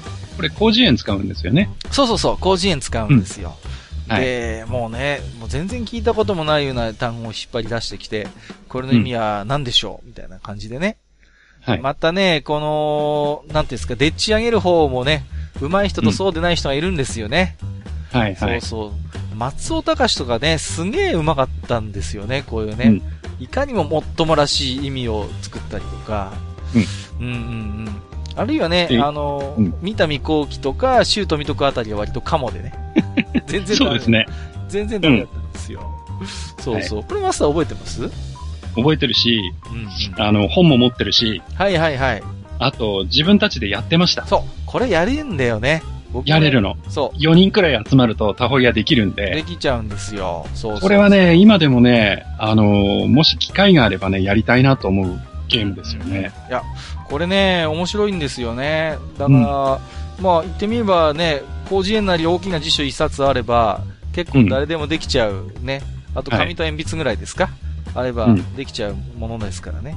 で、やっぱり、僕もね、このタホイヤは実際学校でもやりましたけども、結構コツがあるんですよね。なんかこう、うん。辞書っぽい、いかにも辞書っぽい言い回しみたいな、ね。うん。あのー、〇〇の別の言い方とか、うん。なんていうんですか、ちょっとこう、遊びの分も持たせるというか、あのーね、何々という、えーことも、説もあるが、定かではない、みたいな、ちょっとこう、もっともらしい言い方をして、少しでもこう、ね、辞書の説明っぽく見せたりなんかしてね。だから、こう、広辞苑ならいかにもこう書いてそうっていうような書き方をするんだよね。そうそうそうそう、そうなんですよ。そう。で、全く嘘をと当然書くんだけど、うんうんうん。その、元々の言葉の意味がわ、もう正直知らないような言葉がでお題として出されるから、そうですね。だからそれに対して適当に本当にでっち上げて説明を書くんだけど、うんうんうん。うん。すごいセンスも必要だし、そうそうそうそう。うん。あの、すごく知的なゲームですよね。うん。だやっぱりその、言語感覚っていうか、その辺のやっぱり感度が問われるんで、はい。うん。だからね、それで自分の作ったね、もうわけのわかんない、でっち上げた、もっともらしい意味にね、友達とかがハマるとめっちゃおもろいっていうね。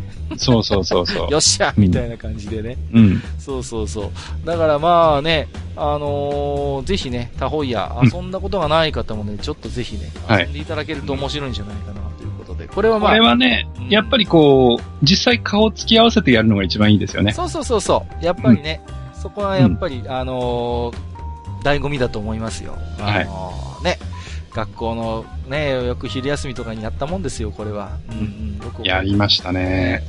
面白かったなまあね面、白いです。うんうんうん。まああの、そういう日本当に豊穣なね、この、今ね、取り上げた番組はね、すべてこのフジテレビのね、えー深夜枠ということで、いかにこう、豊作だったかということでね。はい。うん、他にもね、いろいろあるんですけども、なかなかね、時間の都合で全てをね、紹介できる感じではないんですけども、まあ、あのーこの頃の深夜テレビというのが、まあ、それまでのテレビというのはどちらかというと、こう、一般大衆に受ける、こう、最大公約数的な娯楽というのを提供してきたわけなんですよね。うんうんうんまあ、より多くの人が楽しめるであろうっていうものを、まあ、広く提供してたんですけども、まあ、バブルが、えー、と起こって以降はですね庶民の思考というのもだんだんこう細分化してきて、まあ、広く同一のコンテンツを提供する、まあ、そういうものですからねテレビというのは、はい。まあ、。それだとなかなかそぐわない部分がやっぱ出てきたように思うんですよね。だからまあそれに応えてきたのがこのフジテレビのね深夜番組群だったななんてことを思いますけれどもね、まあ、まさに自由奔放であの発想で勝負できた時間帯だったなと思うんですよね、うん。うん。はい。うんだからねタホイヤだって全然セットにお金はかかってないしね、うん。うんうんうん。本当になんていうんですか？夢で会えたらだってもうずっとマンションの一室みたいなスタジオでやってるわけですから、はい。そういう意味で言うとね本当にお金はかかってないんだけどもそういうアイディア勝負ということでねなかなか面白かったなと思うんですよね。で、まあ、こんな深夜テレビがね面白かった理由はなんでかなってことをいろいろ思うんですけども、うん。まあ、やっぱね、一つにこの頃の深夜テレビの雰囲気として、作ってる側がものすごい面白がってるっていうのが、こう見ててもよく分かったんですよね。う。うんんうんうんうん。やってる側が面白そうだなっていうのが、こう空気で伝わるじゃないですか。はい。だから、逆にね、ちょっとこれ邪推かもしれないけども、今だったらこの辺ね、やってる側がちょっと面白がってる、ふざけてるっていうのが見えてしまうと、ネットとかで叩かれるんじゃねえかなっていうこともちょっと思ったりするわけですよ。真面目にやれよみたいな。あれかな、作る側も見る側も余裕があったのかな。うんうんあ。それはあると思いますよ。うん、やっぱりね、うん、バブルでどんどん経常経済がね、右肩上がりの時代ですから、見る側にも余裕もあっただろうしね。うんうんはいうん。まあ、あの作る側もそうやってふざけられたっていうのかな、ある意味ね。うん。うん、そういうところはあると思います。それから、はいあとはやっぱりあの、ものすごいこう、さっきも言いましたけど、どんどんどんどん細かい内容になっていって深掘りしてたということでね。だから、えー、こんなの俺しか面白がらないだろうみたいな、そういう番組を面白が面白がれた時代だったんですよね。うん、ううんん。他の人も見たら、ここれわかるかな俺は面白いんだけどなみたいな、そういう自己満に近いような世界がやっぱりあったし、まあ、逆に、なんかね、それで、ああの、でもあの番組面白いねって言われると、あ、あれの魅力分かってくれる？みたいな。そういうやっぱり世界でもあったわけですよね。そういう、なんかこう、知ってる人が、なんていうのかな、多くないんだろうな、でも俺は好きだな、みたいな、そういうものをなんかこう楽しむ雰囲気っていうんですかね。そういうのはやっぱりありましたし、あとはまああのね、その、ちょっとお色気の企画の話もしましたけども、自分の親世代が見ないであろうものを見て、やっぱ背徳感っていうのも当然あったわけですよね。うん。うんうんこんなエッチな番組見ていいんだろうか、みたいなね。親に隠れてこっそり見るとかね。うん。うんあるいはやっぱりこう、ゴールデンタイムにはちょっとできないような極物感っていうんですかね。こんなんテレビでやっていいのかよ、みたいな、そういうチキンレースみたいなギリギリ感をやっぱり、あの、味わえるというのはやっぱ一つ深夜番組の魅力だったなと思うんですけども。はい。で、えっと、今回ですね、えー、この深夜番組というテーマで非常にいっぱいお便りをいただいておりますので、いただいてるんですよねそう。皆さん好きなんですよ、やっぱり深夜番組は。はい。なんでね、このあたりちょっとじゃあ、あの、マスターにね、少しご紹介していただければと思いますけれども。はいはい。わかりましたします。はい。じゃあね、あの、どんどんご紹介していきましょうか。はい、お願いします。えーっと、まず、えー、最初はね、えー、にぎりさんでございます。はい、いつもありがとうございます。ありがとうございます。えーっと、二つありますね。はいえー、テレビの深夜放送もいろんな番組があるけれど、例えば、富士の F1 も深夜放送だったよね。うんうんうん。マクラーレンが MP46 前後の時代は、これセナが乗ってたぐらいですね。はいはいはい。えー、鈴鹿がゴールデン、えー最終戦のアデレードは夕方。それ以外は全部夜中だった記憶。うんうん。えー当時は CS なんてなかったから枠もなかったんだろうんう。といただいてます。はいはい。えーもう一本。いえー深夜放送といえば、カノッサの屈辱が好きだっあた。出ましたね。出ましたね。えーくだらない内容を本気で語るのが好きで、やはり中学時代に見てた中谷昇る版が良かった。中学生だったからなかなか全部見るのは難しくて、いや皆さん、私の研究室へようこそ。で、安心して寝落ちしたこともあったわ。といただいてます。なるほどね。ありがとうご。ざいます。うんうん確かにね、F1 も深夜のイメージうんでしたね。うんうん。そうですね。まあ大体地球の裏側でやってるのが多いんで、はいはいはいはいはい。まあ結構ね、夜っていうのが。あとは、こうほ、その他の時間帯のやつも録画で結局夜中に放送っていんうんんん形でしたよね。そうですね。ううんんうんうんまあ逆に深夜だから、なんていうんですか、あのー CM も少ないんですよね。うん、そうですね。だから割とじ,、はいじっくり見られたっていうメリットもあったななんてことをちょっと思ったんですけどもね。うんうんうんうんあとね、あのーまあ、にぎりさんが当時は CS なんてなかったからっていうのをおっしゃってるんだけど、はいはい。ここにもね、実はちょっと鍵があって、うんうん。今はその BS とか CS で、こう、まあ、お金を払わないと見れないチャンネルが多いけれども、そうですね。まあ、チャンネル自体は増えちゃったんですよね。はいはいはい。で、その、コアな層っていうのはお金を払っても見るんで、うんうん。そういうコアな番組っていうのが全部 BS とか CS に行っちゃったんですよね。ああ、なるほどね。うん。だから、その、いわゆる地上波の、えー無料で見られる、えーところの、えー深夜の枠っていうのが若干その薄味になってきたっていうのは、うんうんうんうん。その多チャンネル時代になってるっていうこともね、一因はあるんだと思うんですよね。そうですね。以前だったら、地上波の深夜でやってたようなものが、今や BS とか CS に移ってしまってるっていうね。はい。うんうんはい確かにそういう要素はあるでしょうね。うん。はい。まあ、しね、なんか、ペイ、ペイチャンネルとかでは結構えぐいのもやってるみたいですけど、まあそうですね。確かにね。まあ見れないんでわかんないですけどね。そうですはいね。。はい。はいえー、ありがとうございます。はい、にぎりさんありがとうございます。えー、じゃあお次ですね、はいえー、はざまゆうちさんいただいてまはいす。、ありがとうございますあり。がとうございます。えー、全国的知名度のある深夜番組の定番といえば、タモリクラブかな出ま。した。えー、空耳アワーやオープニングのお尻ダンスなど今でもそうですね。えー一時期お尻ダンスが CG になったことがあったけど、うん不評ですぐに実写に戻ってたなといただいありてま。ますしたね。ああったあった。あのうん CG はちょっといただけなかったですよね。つい最近またあれだよね。お尻オーディションしてそうそうそうそうそう。変わりましたよね。定期的にオーディションするんですよね。はい。そう。で、あの、美尻の皆様をですね、起用して、うんね、あのーね、あの CG は本当に僕はがっかりしましたよ、あの時なった時は。生身がいいのにみたいなね、感じでね。はい。で、やっぱ深夜番組っていうか、タモリクラブって、すごい息の長い番組だし、あの、オープニングとかもそんなに頻繁にいじらないんですよね。うん、うん。そうそうそう。だから、長く使ってもらえるってところもあるし、あはい。とは、なんかね、まあ、今でこそああやってお尻フリフリがすごい印象深いですけど、最初の頃ってなんかね、かすかな記憶なんですけど、なんかプールに美女が飛び込むようなオープニングだったなっていうのあを、そうでした？うん、いや、違ってたらごめんなさい。一番最初からね、フリフリではなかった気がするんですよ。一番最初の頃は、なんか本当に際どい水着を着たお姉ちゃんがプールに飛び込むようなオープニングだったと記憶しますけど、ちょっとこれすみません。自信ないです。はい。はい。はい、えっと、まあ、後で調べてみましょうかね。ね。はい。はいはざめじさん、ありがとうございます。はい。ありがとうございます。えっ、と、じゃあ次行きましょう。えー、米子さんからいただいてます。はい、ありがとうございます。えー、深夜番組の思い出といえば、カウントダウン TV です。あこれは今もやってますよね。ますね。えー、昔は PV がビデオ化することは滅多になくて、好きなアーティストの PV が数秒でも見れる貴重な番組でした。はいはいといただいてます。ありがとうございますいます。カウントダウン TV ね、なんか、うんあれですよ、あのー、なんだっけな。僕、高校の時に、部活の先輩が卒業する時に、みんなでビデオメッセージを、あのー送ろうってことになって、はい。一人一人撮ってたんですよ。で、はい僕だけちょっとボケで、えー、パッと僕の番になった時に、えーカウントダウン TV をご覧の皆さん、こんにちは、みたいな感じで、こう、アーティストっぽく撮ったら、はい。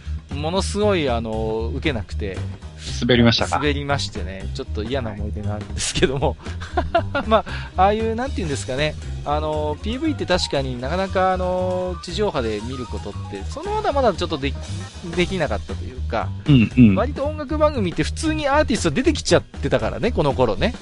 うんうんうんうん。だから PV ってな結構貴重なところもあったんですよ。うんううんうんうん。で、あとはカウントダウン TV だと結構下の順位っていうか、まで細かく取り上げるから、ちょくちょく演歌挟まるのね。ん。挟まる挟まる。そう。うん。ちょくちょく演歌挟まって、お演歌頑張ってんな、みたいなね。そんな見方をしてたような気がするんですけど、まあでもね、はいああいうダラダラ見られる番組っていうのはやっぱり深夜テレビの魅力でね、カウントダウン DB 以外でも例えばランク王国とか、はい。まあ見方を変えれば朝までな生テレビなんかも結構ダラダラ見ちゃうような番組だと思うんですよ。やってる本人たちは一生懸命ディディベートっていうか議論してるけども、割と見てる方はいい加減でね、こうね、あの、だらーっと見て、たまにこう、大島か、渚さんが怒ると、ああ、大島さん怒ったみたいな感じで、こう、はい。にちょっとこう、つまみ食い的に見るみたいなね、そんな感じで見てたようなこともあったなと思うんですけどもね。うんはい。僕もあれですね、朝生はあの、寝る時の、うんうん。なんて言うんでしょう、環境音楽代わりに、そうそうそうそうそう。あの、全部消しちゃうと結構寂しかったりするもんで、一人暮らしの時に、はいはいはいはいはい。あの、テレビをスリープタイマーかけて寝たりしてたんですけどうん、うんその時間にやってるのって大体朝生とかそういうのしかなかったんでそうそう、そうそう。で、ちょっとボリューム小さめにして、それかけて寝たりとわかるかわかるしてました。。うん、なんかね、はい。だらだら見ながら寝るみたいな感じでね。うんうんうん。あとね、あの、まあ、米子さんカウントダウン TV ということで、あの、おっしゃってますけど、あの、洋楽好きの人はね、あの、MTV 見たりとかね、ああ、はいはいはい、そうですね。そういうのもあったと思いうん、ます。わかりますよ。もう、僕もね、ファッションのこと全然詳しくないのに、ファッション通信とか見ちゃったもんね。やっぱり。ほら、あのーそれこそ朝な、あのー朝まで生テレビと一緒で、全く詳しくないから寝られるんですよ、気持ちよく。うんうんうん。大して関心のある分野でもないし、だけどなんかやってるからっていうんで、あのーファッション通信とか見ましたね、よくね。はい。はい、えー、ということで、米子さんありがとうございます。はいありがとうございます。えっ、と、ここからは今度はメールの方かな？そうですね。はい。はい。えーこれも続いてね、ご紹介していきましょう。お願いします。えーレリクスさんからいただいております。はいありがとうございます。す。えーお疲れ様です。えー50回を超えたので、次の目標は回の冒険の100回ですね。えー申し遅れましたらレレリクスです。はい、ありがとうございます。深夜放送回楽しみにしています。えーやはり道民の埴輪さんは水曜どうでしょうネタで来るんでしょうか。えー私の住んでいる地域では今でも深夜に水曜、水曜どうでしょうが放送されていますよ。はいはい。あの番組、今の目で見ると、えー列車の車内でタレントがタバコを吸っていたり、うん映るんですの自販機が映り込んでいたり、炭酸電池時代のゲームボーイが映っていたりと、当時の流行風俗が記録されている点が面白いですよ。はいはいはい。えー深夜放送と聞いて、私がパッと思い出したのは、学生時代に放送していた海外の通販番組、テレコンワールドあっでした。たな、テレコンワールド。ありましたね。はい。えー名前だけ活かしたインチキ商品を販売していた番組でしたが、えーミラクルブレード、アストニッシュ、ホーリー、マスマジックスなど、アメゲーみたいな雰囲気がいいですよね。はいはいはい、はいえー最近は深夜放送といっても起きていられないので、夜勤中にたまに見る、えー NHK のエアレースとノイタミナぐらいになってしまいました、はいはいといただきました。ありがとうございます。がとうございます。私ね、水曜どうでしょうってあんまり詳しくないっていうか、はい。ほとんど見たことないんですけど、これって深夜枠だったんですか？深夜枠ですね。えーっと、こちらだと、うんえーっと、23時15分とか23時半とかそのぐらいからですね、あ大体。ーじゃあ、バリバリの深夜番組なんだ。うん。はいですけどまあ一応ローカルだと思ったんで、今回は僕は何も言わなかったんですが、はいはいはいはい。はいただ確かにね、あのーまあ古くからやってる番組なんで、うん。例えばその、えー車に乗ってても、うん。例えばそのシートベルトしてないとか、ああ、なるほどね。あるんですよあ。で、それはシートベルト義務化の前とかね。はいはいはいはいはい。そういうのもあって、今、その放送されるとスーパー出るんですよね。ちゃんとね。ははい、義務化になる前ですとかっはいていうはいはい、再放のが出送したりするんですよね。なるほどね。ああ、時代ですね。そっかそっか。うーん。あとは海外の通販番組ってことで、テレコンワールドね。あるとね、あこれもねりましたね。これも眠れたい、眠れない時見ちゃうんだよね。はい。いやー、マイクとか言ってねそう。そうそうそうそう。ね。今日は何の紹介だいみたいな。う ん見てよ、この、この腹筋とかっって。わあ、すごいじゃないかとかってね、あの、またわざとらしいというかね。そうそうそうそう。もう、なんですか、あのこの頃は、なかなかね、お昼の時間帯って、今でこそね、割とう通販番組お昼にやってたりしますけども、本当はに深夜ぐらいしかなくてね、割とね、はいうん、こういう海外ものなんかは特に。もう、なんですか、もう本当に、どんだけ腹筋鍛えればいいんじゃんみたいなね。何でも切れるミラクルブレードみたいなね。はいはい、まあはい。僕もね、つい最近買ったんですけどね、あのお、デュアルソーダブルカッターっていうね。あの、丸のこのそうそうそうそう、あの、車ぶった切るやつ。あ すっげえっつって、車切ってるこれ買おうとかっつって買いましたね。うん、そうそうそうそう。どうですか？いや、意外とね、意外と頑張ってますよ。さすがに車はぶった切ってないですけど、はい。日曜大工とかには非常にお役立ちということで、重宝してますけど。はい。えー、ありがとうございます。はい、エリックさん、ありがとうございます。えっ、と、お次ですね。はいえー、じゃあ行きましょう。えー、愚者ネーム、メガソリウシですといただいてます。メガソリウシさんですね。ありがとうございありがとうございます。えー、地下51回を拝聴しました。えー、長い置き手紙を読んでいただき、誠にありがとうございます。えー、いろいろ伝えたいのですが、今回は短めに。えー、テレビの深夜番組、今から楽しみでなりたまりません。うん。えー、お二人が語るなら、笑いと教養が溢れる回になること必そう至。でしょそうでしょう。えーうんそこで、あえて、また、あえて私が推したいのは、えー世界的に有名な映画監督が率いた伝説のバンド、亀有ブラザーズ。ね。えー数々のグループやバンドの復活劇を見ましたが、どこか心が満たされないのは、あのヒッパレーをもう一度聞きたいからかも。えーもしも願いが叶うなら、一生のお願いを聞いてもらえるなら、やっぱり時代が許さないか許さないかなといただいてます。はい、ありがとうございます。懐かしいですね。亀有ブラザーズね。えー北のファンクラブっていう番組でね、やってたんですけど、はい懐かしいうんですね。うんうんいやーもうね、亀有ブラザーズ、もうとっても今じゃ放送できないでしょ。できないですね。あの、あの替え歌の数々。うんもう深夜番組、いろんな過激な番組ありましたけど、もう過激オブ過激ですよ。この北のファンクラブ、そして亀有ブラザーズ。はい。もうね、ほんとよく覚えてますけども、あのね、蓮舫とか出てたんですよ。で、出てましたっけ？出てた、出てた、出てたんですよ。で、蓮舫が出てきた時に、たけしに、お前、この野郎お前、中京のスパイがとかって言って、たけしにいじられてたっていうね。ひどい。私は台湾ですから、みたいな、なんか、関係ねえんだよみたいな感じで、めっちゃいじられ、結構でも蓮舫たけしと絡んでましたよね。あのーはいはい何でしたっけ ?TV ジョッキーとかも出てましたよね。うんうんうんうん。出てましたね。そうそうそう。うん。でも、あの、たけしの過激な番組って、まあ、もう、レギュラーではないですけど、よく年末あたりになんか思い出したようにやってません？なんか、ちょっとエッチなやつとか。ああ、年末のやってますね。編成が特殊になってる頃に、それこそあの、年末の深夜とかになんかポコッとやって、ね、うん。もうめちゃめちゃなんかエロい企画とか、未だにね、やってるんですけど、まあ、ああいう時のたけしの生き生きとした感じといったらね、はい。やっぱりね、うんうんうんうん。やっぱりああいうなんかこう過激な、ね、深夜番組の、なんていうんですかね、雰囲気っていうのはなんか一番こう、あの、ビートたけしのポテンシャルが発揮されるんじゃないかという気がうんするんですけれどもね。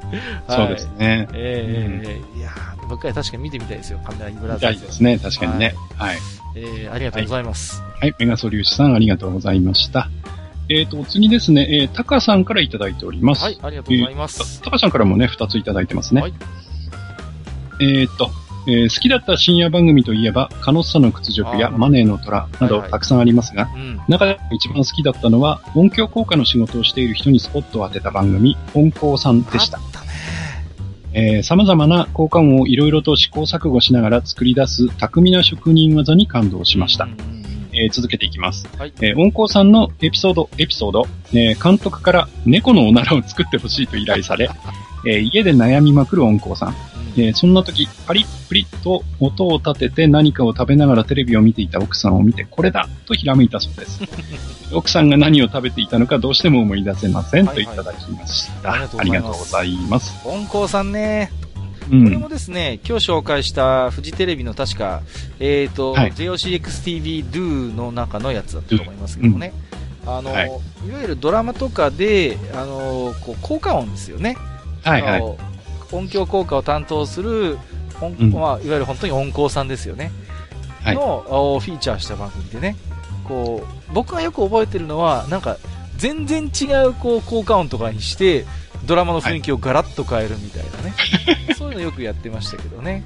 こう、はいそうそうそうそう。ね。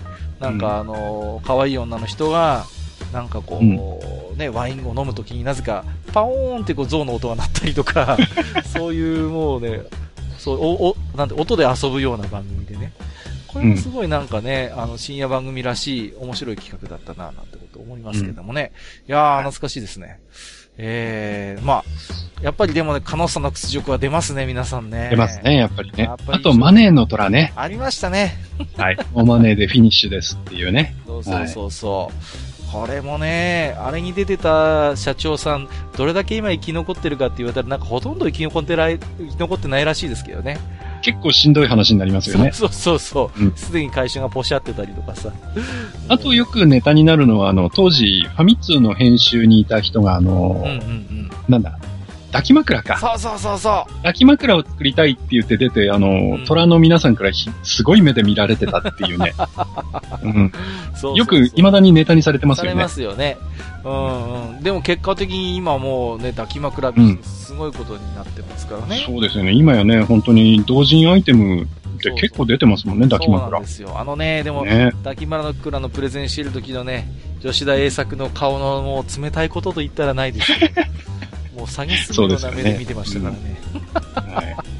覚えてます。えー、はいということで、タカさん、ありがとうございまはい。した。高さんありがとうございました。はい。えー、お次行きましょう。はいえー、次はですね、ジャンさんからいただいております。はい、ありがとうございます。えー、こんにちは。ハンドルネームジャンと申します。はいえー前回ウィザードリーの回で投稿を採用させていただき、今回2回目です。はいあありがとうございありがとうごます。ざいます。えー深夜番組、えーし、ごめんなさい、えー深夜テレビ番組のお題ということで、えー皆さんが真っ先に思い浮かぶのはギルガメッシュや、またその昔の 11PM などかもしれませんが、私は違います。はいえー私が若かりし頃、まだ中学生の頃でした。うんえ3人の女の子が出てくるレモンエンジェルという、ちょっとエッチなアニメがありました。僕さっきちょっと言ったやつですね。そうですね。はいはい。はい。えーこのアニメ、えー内容も内容ですが、深夜帯の放送だったため、中学生が真夜中に起きて見るわけにもいかず、えー当時家にあったベータのビデオデッキで録画することにしました。いいですね。いいですね。画質のベータです。はい。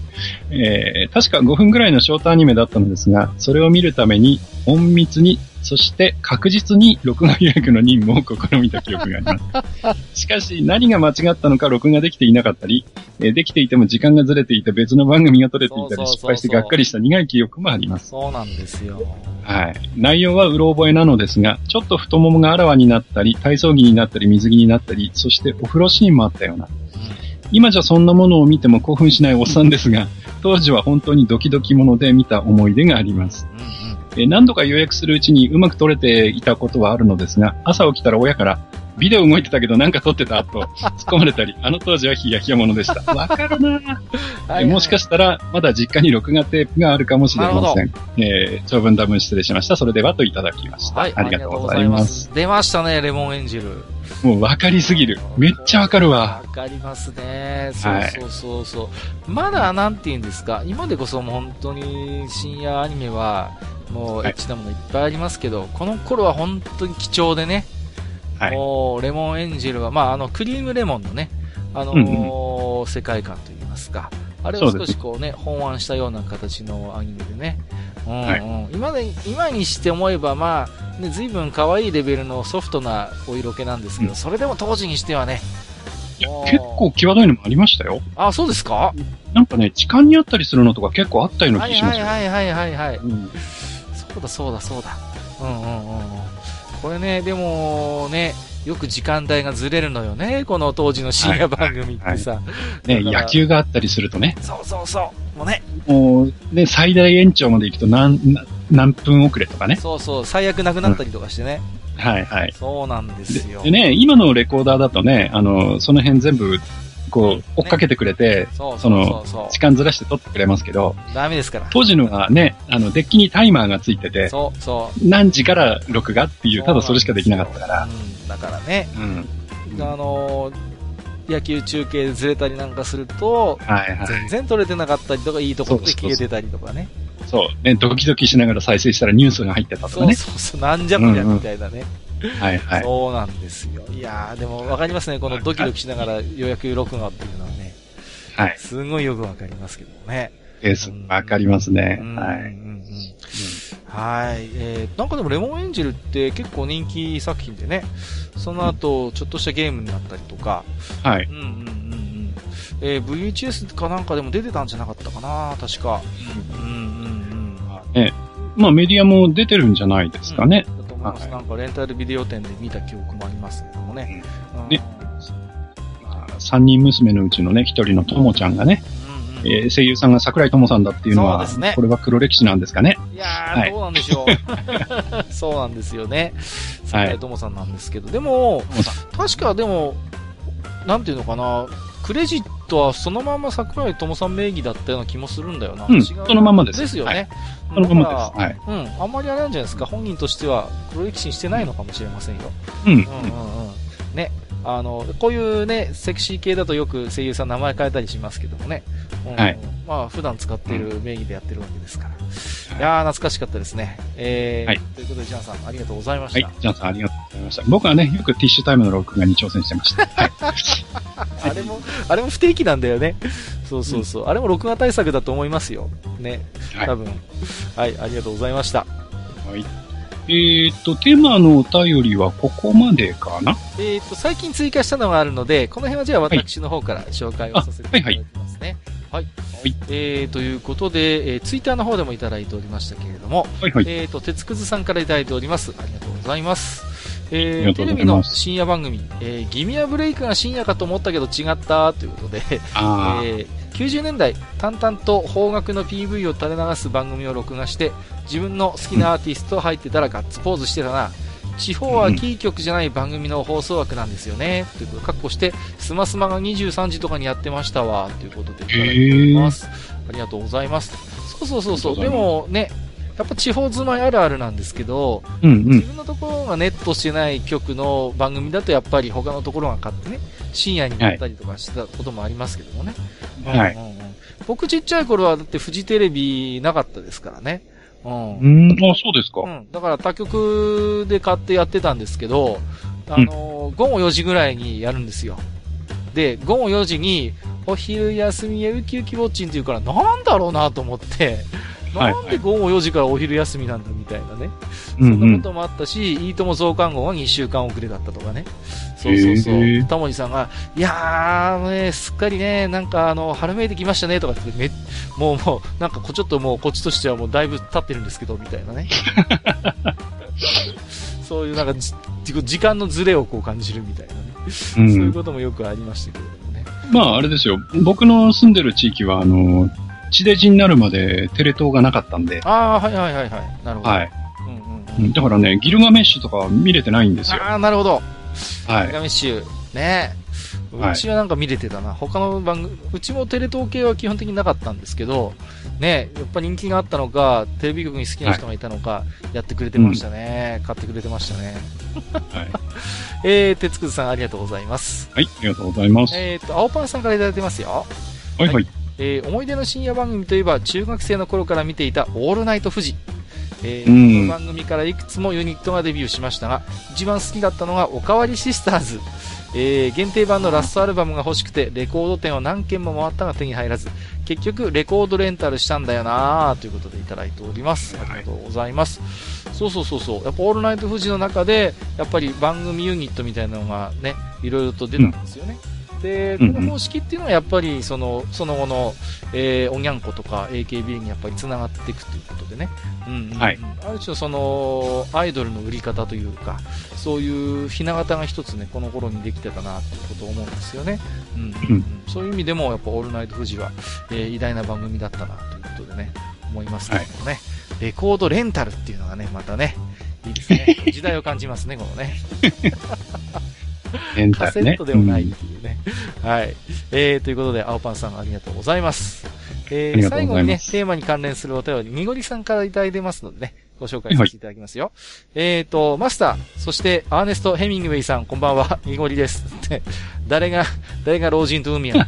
毎回僕の名前間違うんですけど、えーと、深夜番組ということで、もうマスターが話していると思いますが、水曜どうでしょうについて、えー、メインキャストはたった二人、スタッフはディレクターが2人、むさ苦しい男4人の旅番組ならぬ移動番組、えーサイコロ振って出た目で移動先を決定する企画や、えー期日までにレンタカーで大陸を横断する企画など、番組はほとんど移動している車内の映像で占められています。うんえー何が面白いんだと言われることもありますが、そう言われてこその深夜番組。それでいいんだよの少数派の声が集まった結果、今年20周年を迎えました。今では何年かに1回の不定期ではありますが、続いています。ぜひ、はい愚者の宮でものびのびと続けて一生愚者級してください。それでは、えー追伸として、えー松野さんやミスターゼビウス呼んで最終回でもええねんでってことで、何何を言ってるんですかまだまだ続けますけども。えーやっぱりね、また出ました。水曜どうでしょうということで。はい。僕はっきり知らないんですけど、何ほとんどそういう移動のシーンなんですか？実際。まあ、あの、いろんな企画があるんですけどうん、うんうん。まあ、あの、基本的にその、まあ、確かに移動が多いんですよね。はいはいはいはい。で、その、どっかに行って何かやるっていう番組も、あの、企画も確かにあるんだけれどもう、んうんうん。えどこまで行くとかいうのが結構あるんで、はいはいはいはい。で、そうするとですね、その移動中の映像っていうのを抑えてるんですよね。ああ、なるほど。うん。で、普通だと、ただ移動中の、えー映像とかだと、例えば、こう、ね、飛行機で寝てるシーンで終わりとか、まあ、そんな感じじゃないですか。はいはいはい。だけど、えー、まあ、どうでしょうの場合は、あの、大泉洋という出演者がですね、うんうんうん。あの、やたらその愚痴を吐くんですよね。はいで、その、番組とか番組のスタッフに対する不満をこう、つらつらつらつらとこう、言ってですね。で、それに対してその同行してるディレクターも、それを煽るようなことをどんどん言ってったりするわけですよね。なるほどね。うん。だから、そういうところの掛け合いとかが面白いっていうのがあって、その移動中の会話とか、うんうん。えーそういうところが逆にメインになっちゃったりとかっていうところがあるので、まあ、だからその、まあ僕はあんまり詳しく知らないんですけど、その、はい。やっぱ社内っていうのも一つの個室みたいなね、うん。扱いとするならば、やっぱりそれって深夜番組の一つ方法論なんですよね。はい。うんうんうんそういう限られた空間の中での、ものすごい濃密な、こう、なんていうんですか、非常に自分もその場にいるかのような、そういう身近な感覚で見られるっていうんですかね。はい。うん、そういうところってやっぱりあるのかなと思うんですよね。うん。うんで、あるいはやっぱり、まあ、これをロケと言っていいのか、まあ、ロケなんでしょうね。オールロケ番組というふうに考えるならば、やっぱりその辺もやっぱ深夜番組の系譜をある種正しく受け継いでいる番組なのかなというふうにうん思いますけれどもね。はい。はい。えー、ということで、いもりさんありがとうございました。はい、ありがとうございます。はい。えー、で、最後にちょっとね、えー、まあ、うん深夜番組の話をいろいろつらつらさせていただきましたけどもね、まあはい、こういう深夜テレビのね、インディーズ感っていうのはもう本当になんか今はあまり感じないなっていうことを思うんですよね。うん、うん、うん。なんかこう、なんでかなってことをいろいろ思うんですけども、まあ、うんやっぱり、うーん、なんですかね、その、うーん、まあ、さっきマスターがおっしゃったように、BS とか CS、はい、まあ、非常に多チャンネル化時代にあってね、やっぱり深夜番組といえども、うん、昔みたいにやりたい放題できるような企画っていうのはなかなか通りづらいっていうことも、えっ、ー、と、はい、あるんでしょうからね。うん。うん、うん。で、やっぱりあとはそうですね、うん、本当にもう当時から、当時がちょうどそういう趣味思考の細分化の始まりぐらいの時期で、細分化し始めたとはいえ、まだまだ見てる番組の共通項がそれなりの単位では人の間にあった、人との人数の中であったのかなと思うんですよ。うん、それが今や本当に細分化してしまって、もう本当に自分とこの番組を見てる人、どれだけいるのかなみたいな。うんうんうんうん。まがろうと思えば SNS とかもあるんでしょうけれども、その辺のことも一つあるのかなと思うんですよね。はい、うん。で、まあ、あとはね、最近思うんですけど、そういう今のね、時代で、そういう開拓精神とかインディーズ感のある、当時の深夜番組の空気を継承してるのって、実はね、アベマ TV じゃないかなって気もするんですよ。ああ、なるほどね。うん、今ね、アベマ TV 結構、あのー、非常にね、支持されて、認知度上がってますけれども、はい。アベマ TV の企画ってなんか当時の深夜番組っぽい匂いがするんですよね。はいはい。うん。なかなかこう地上波のこう、うん、ゴールデンタイムで見ないようなタレントさんとか芸人さんが一生懸命やってたりとか、うん、あるいはものすごいスタッフが身近にいて、なんかそれこそ企画の中でスタッフさんが映ってたりとか、笑い声が聞こえたりみたいなのって、はい、結構アベマ t v にはまだまだあるっていうか、うん、うん、だからね、なんとなく僕はあのアベマ t v に80年代、90年代の深夜番組の斬新みたいなものをちょっと感じちゃうんですよね。はい。なんてことを。まあ、うん。あとはあれですよね。最近はその、まあ、えー、ニコニコ動画しかり、まあ YouTube しかりね。うん、あの、素人さんが、その、自分から発信をできるっていう環境が揃っちゃってるじゃないですか。そうですね、もう本当にスマホ一つあれば、その、まあ、自分で、その、何か映像を、そうそうそう映像というか番組を作ってね、アップするっていうことができるようになっていて、僕はあんまり好きな言葉じゃないんですけど、YouTuber なんていう人たちが出てきて、で、その人たちがすごい PV を稼いじゃったりするっていう世の中になってしまったのでね。まあそういうところで逆に、そのいろんななんとか警察とかがすぐ出てくるような、そのテレビっていう世界でね、その尖ったものをやるっていうのはなかなか難しくなってるんだろうなとは思うんですよ。そうですね。うん。だけど、そこはやっぱりね、そのテレビの力というのをね、やっぱり見せてほしいな。例えばそのタホイヤみたいな、その、うんうんうん、えー、どこかその、知られていないんだけど、面白いそのゲームというか、そういうものをこう引っ張ってきて、それをこう魅力的な出演者を呼んで、えー、その人たちにこうさせるというようなね、うん、うん、そういうものがもっとあってもいいんじゃないかなっていう。ただその、えー、ひな壇に芸人並べてゲラゲラ笑ってるっていうんじゃなくて、そうですね。何かね、そういう、こう少しこう、我々の心を何かこうくすぐるような、うん、そういうものをね、どんどん作ってってほしいなと。そうです、ね、いうふうに思いますよね。うん。やっぱりね、こう YouTuber のね、なんかバカやってね、本当に、本当にバカやってるだけっていうのがね、PV 稼いで、その、それで生活できてるなんていう話をね、聞くのはね、うん正直面白くないですわ。まあ、そうですね。だから、フジテレビの JOCXTV の一連の企画なんかも、まあ、うん、今にして思えばバカ企画って言ってしまえばそれまでなんだけども、うん、その中にちょっとした教養の匂いとか、あるいはちょっとしたエスプリが効いてるっていう、やっぱその辺を感じてたんですよね。はい、うんうんうん。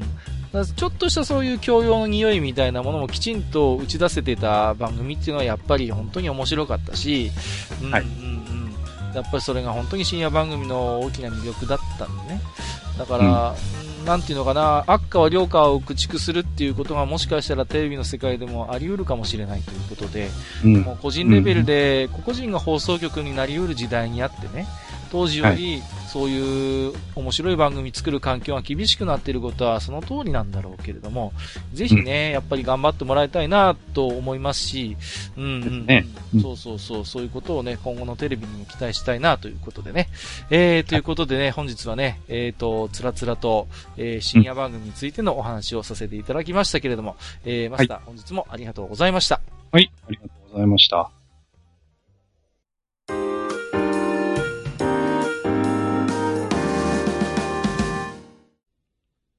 それではね、えっ、と、今回もですね、えー、うん当愚者の宮殿宛てに、えっ、と、多くの方からね、置き手紙をいただいておりますので、えーまずははい Gmail の方からマスターご紹介いただいてもよろしいでしょうか？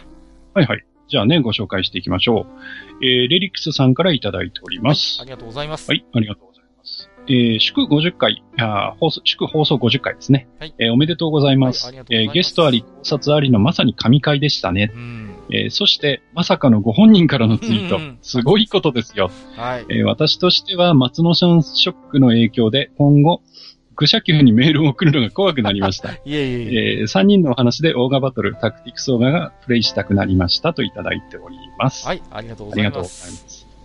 ます。松野さんショックね。いやーね、ちょっとね、聞かれるんだったらはいもうちょっとなんかきちんとおしゃべりしたかったなって後から思うんですけど、後の祭りですよね。まあね。はい。はい。でね、あのーまあ、あの、オーガバトルとタクティクスオーガがやりたくなりましたっていうお話なんですが、ちょうどね、あの、くしくも、えー 3DS でね、はい。そうなんです。あの、えータクティクスオーガが、ニュー 3DS の方ですか？はい。の、えっ、とあれですね、アーカイブですよね。うんえーで、スーパー、えーファミコン版のタクティクスオーガが、えーはいリリースされたということで、はい確か800円ちょっとでしたよね。そうですね。なんかあのー松野さんのツイート見てますと、松野さん自身もね、えっ、と、改めてダウンロード購入して遊ばれてたみたいですけれども。はい。いやーですから、まあね、ぜひとも、もしニュー 3DS をお持ちであればですね、この機会に、はいいかがでしょうかということで。うん。はい。はいありがとうございま。そうですすね。例の裏技もできるようです。ああ、そのようですね。えー、もう一通ね、レリックスさんからいただいております。はい。えー、マスター、ハイパーアーマーをつけてちょうだい。おわんでガスレリックスですといただいてますね。ありがとうござい。えー第50回、えー少女漫画界視聴終了。えー少女漫画は姉が買っていたりぼんと花とゆめを読んでました。はい。えー私はりぼんで連載されていた有閑倶楽部が好きでしたね。うんうんえー恋愛漫画ではないところも読みやすかった理由の一つだったと思いますが、うん。はい。えー主人公たちの名前がお酒にちなんだ名前であることに子供ながらに大人を感じたものですうん。うんうん。えー妻が文庫版を持っていたので、改めて見直してみると、松竹梅とか、菊正宗とか、結構大衆的な酒の名前を使っていたのを知りました。はいはいはい。えー彼女たちがブルジョワの高校生という設定を考えると感慨深く面白かったです。なるほどね。えー妻曰く、夕刊クラブはレディースコミックに移行してから線が細くなって好みではないとのことでしたうん。うんうんえー追伸、えー、カッカさんは少女漫画の発行部数の推移を話されていましたが、出版業界の不況は全ジャンル的なものなんだと改めて実感しました。うんうんえー先日、週刊少年マガジンの発行部数が100万部を割ったことが、あ割ったことや、学年誌が小学1年生だけになってしまったことが話題になりましたが、えーそのあたりのことについてご意見あれば何かお話ししていただければ幸いです。はいえー私の頭では少子化、不況、活字離れというだけでは済まされない何かがある気がしますが、もやもやして言語化できませんでした。うんえー追伸その2、えー話は変わりますが、次回は私と世代が近いであろう二人には学研の学習と科学みたいな学年誌や学童本の話なんていかがでしょうか。はいはいはいはい。えー追伸その3、えーコロコロとボンボン懐かしかった。自分は、あちなみに自分は負け組の ボンボン派でした。えー当時、ガンプラとサンライズのロボットアニメの情報といえばボンボンでしたよ。ガンダムだけはファミコンとミニ四駆とドラえもんには勝てませんよね、といただきました。なるほど。ははいい。。ありがとうございます。ありがとうございます。えっ、と、まあ、雑誌の部数がね、えっ、と、うん減ってきているということで、まあ、何かということで言われたんですけれども、うーん、はいまあそうですね、まあ、一つにはやっぱりね、経済的余裕っていうこともあると思いますよ。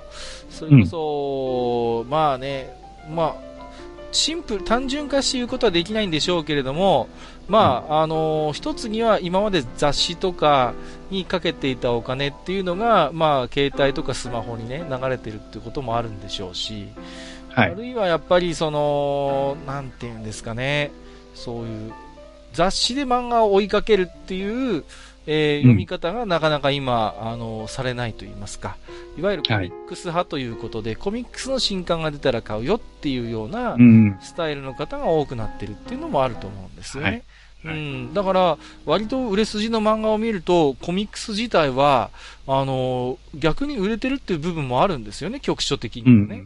うん、うん、はい、早々に100万部突破とか200万部突破っていう景気のいい話が並ぶんだけども、一方でその母艦となっている雑誌の方がどうも元気がないということで、はい、自分が読みたい、まあ、漫画しか読みたくないっていう、まあそういうスタンスも一つあるのかなと思うんですよね。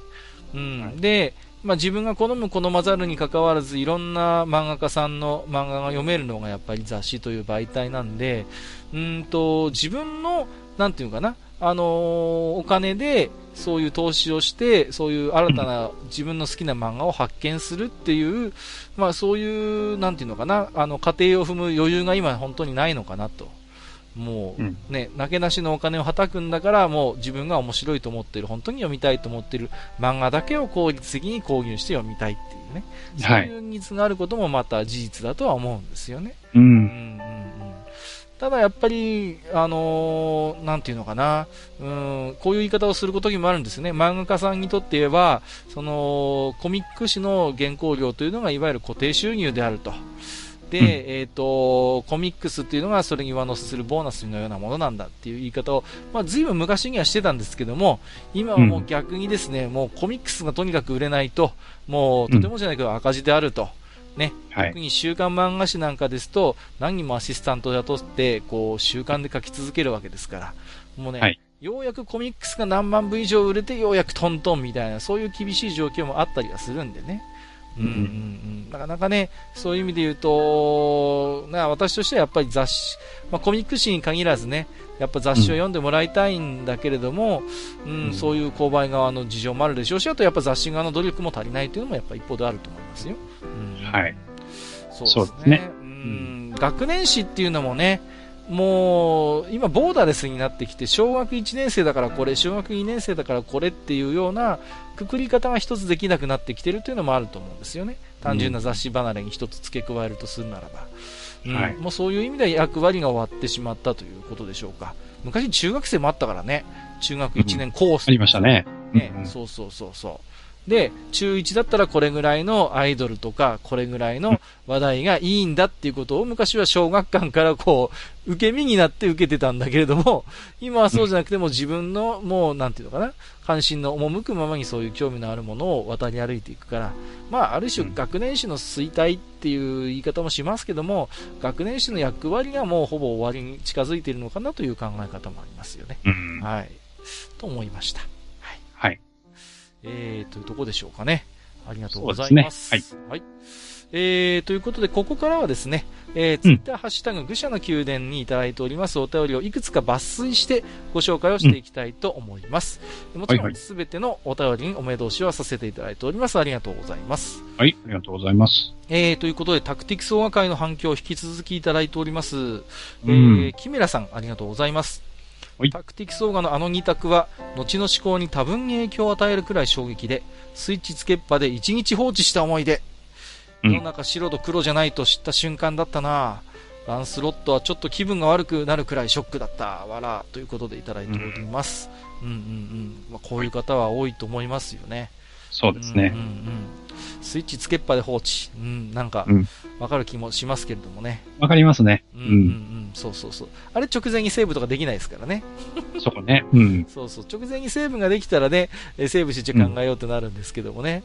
うん、もう、バルマムスターの1回目をクリアした瞬間っていうかね、その流れで選択攻められますからね。うん、はい、はい。えー、ありがとうございます。はい、ありがとうございます。ミータさんいただいております。えー、松野さんの言及より拝聴とても聞きやすかったです。ご考察も深く、思わずうなずくことしきり。伝説もタクティクスも発売日に買って大賀漬けになっていた当時の私の海の見える教会を見た後の呆然自失の1週間を思い出しました。うん、えー、一人半昇天していた私にこれを聞かせてあげたかった ということで。はい。いやいや、私どもも当時は呆然自失となった方の人間でしたからね。そうですね。言えば、うん、はいはいはい。ね、伝説もタクティクスも発売日に買ったっていうことで、ね、うん、すごいですね。うん。でも結構、なんて言うんですかね。こう、発売日に買うっていうことがものすごいワクワクするっていうか、指折りその日を待つみたいなね、そういう楽しみもあったな、なんてことを思い出しましたけれどもね。うんはい、えー、ありがとうございます。引き続きね、はい。えー、タクティクスオーガ以外の話題の回も聞いていただけると嬉しいです。そうですね。はい。えー、玉井ネギさんいただいてますよ。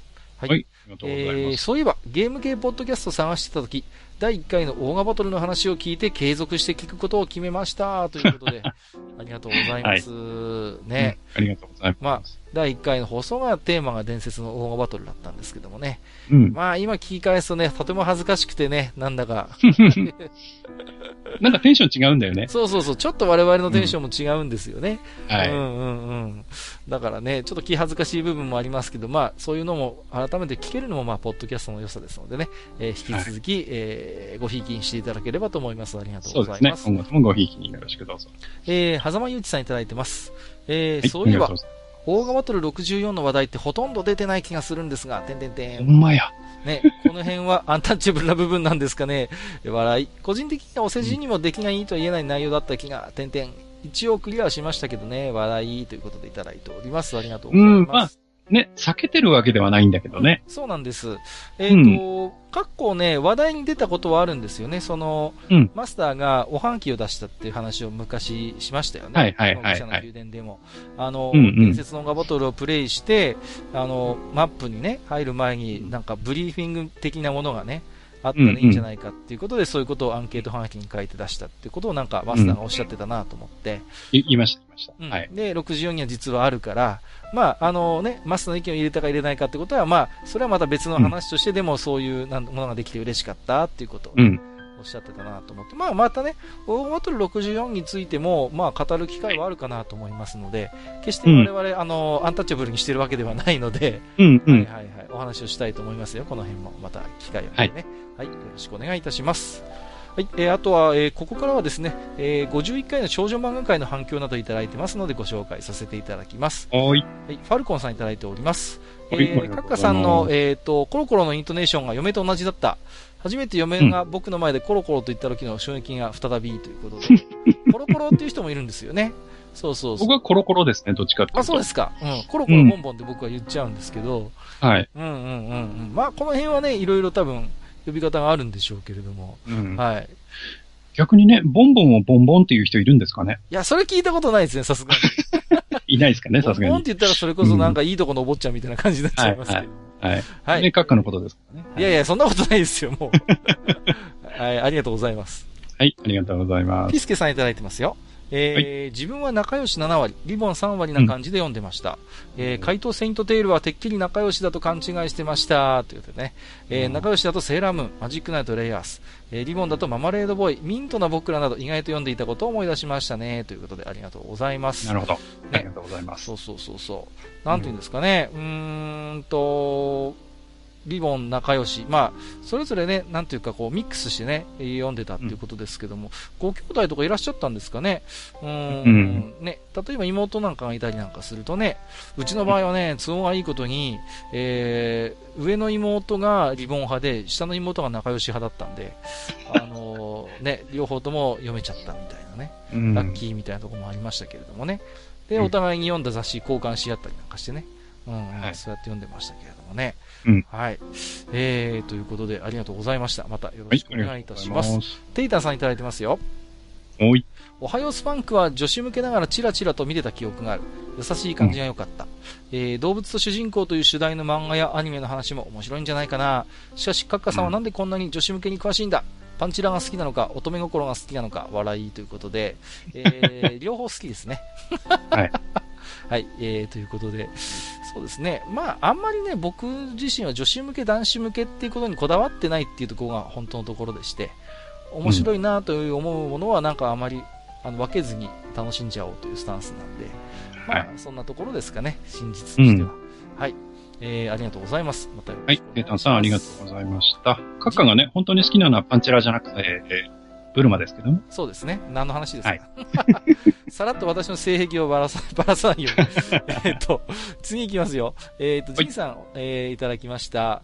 えーはい今日のスロージョギング、えーお供にぐしの宮殿51回を楽しく聞かせていただきました。仲良しがめっちゃ前から発行されていたのにびっくりしました。仲良しにはこれからも頑張ってもらいたい。スローステップは持ってました。かなり面白かったなということで、ありがとうございます。足立みつる先生のやつですね。あります。はい、そうそうそう。仲良しがね、実は一番歴史があって、えー、それこそね、ジャンプとかマガジンよりも歴史があるということでね。うんうんうん。そんな話もさせていただきましたけれどもね。まあ、あの、はい本当仲良しがね、ちょっとした危険水域でね、10万部切っちゃうとやばいなんて話をちょっと、えーと、しましたけれどもね。う。うんうんうんん。本当になんとかね、三子体制で今後も行ってもらいたいななんて個人的には思いますけれどもね。えー、じいさん、ねはい、ありがとうございます。はい、ありがとうございます。えーと、猫屋さんいただいてますよ。はい。はいえー、姉がいたから少女コミックは仲良しリボンコミック読破してました。お、すごい。えー、母は引き続き月刊コミック買ってたから、えー、天は赤い川のほとりなどなど見てたな、笑いということで、はいはい。これは、えっ、と、天は天はじゃない、空はですね。空は赤い川のほとりというのは、これはあの、少女コミックですね。実際に。うんえっ、と、月刊少女コミックですけれども、えー舞台がね、ヒッタイトを、オリエントのヒッタイトを舞台とした異世界ものなんですよね。うんはいで、ね、あの、プリンセスに乗ってる、あの、王家の紋章にちょっと似てるんですよね、なんとなくテイストがね。ううんん。当時やっぱりそういうちょっとしたオリエントブームといいますか、うんありまして、そうそうそうそう。ですけども、あのーすごいですね。三子とも読破してたってことで。すごいですね。うんうんうんうん。あれですか？あ、でも、チャオはの読んでない、読んでないのかな、うん。仲良しリボン、小コミを読破してですね。うんうん結構お姉さんも少女漫画好きだったんですね。うんうんうんうん。なるほどね。まあ、あのー王家の紋章もね、まだまだ続いてますからね。はい未だに固定ファンがいる、まあ、あのー人気作品ですけれどもね。うん。うん。まあ僕も読むんですけども、半分なんかはもうなんかこう、作者の指針みたいなのがブワーっと載ってて、なんかもう、こちょっとした交換人気状態ですけどね、今やね。ストーリーも進んでいるけど、それ以上になんかあの、作者のエッセイ的なものが載ってるっていうね、不思議な漫画になってますけどもね。はい。えー、猫屋さんありがとうございました。はい、ありがとうございます。えー、ピチカートミルクさんいただいております。えー、少女漫画で感動したのが、主人公の女の子の髪型がよく変わるとこでした。すごいとこ見てますね。えーゆったりアップしたり、三つ編みにしたりと、あと服もいろいろ変わって可愛いなと見てました。ここを少年漫画にも少し反映してほしいなとも思ったりします。ということで。なるほど。これね、結構、あのー鋭い視点だなと思いましてね。そうですね。言われてみれば女の子の髪型確かによく変えてたなっていうので、うーん、やっぱりこうね、気持ちの変化がある時とかに演出として使う場合もあるんですよね。こう、うん。髪型を変えるっていうのはね。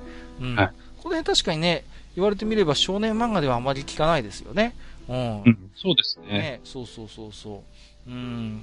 やっぱりなんていうのかな、そのキャラクターの心理描写とかがすごいこう、少女コミックってやっぱ掘り下げられるところがあるので、ちょっとぐらい造形いじってもキャラクターのなし芯の部分がブレづらいってところがあるのかなと思いますけどもね。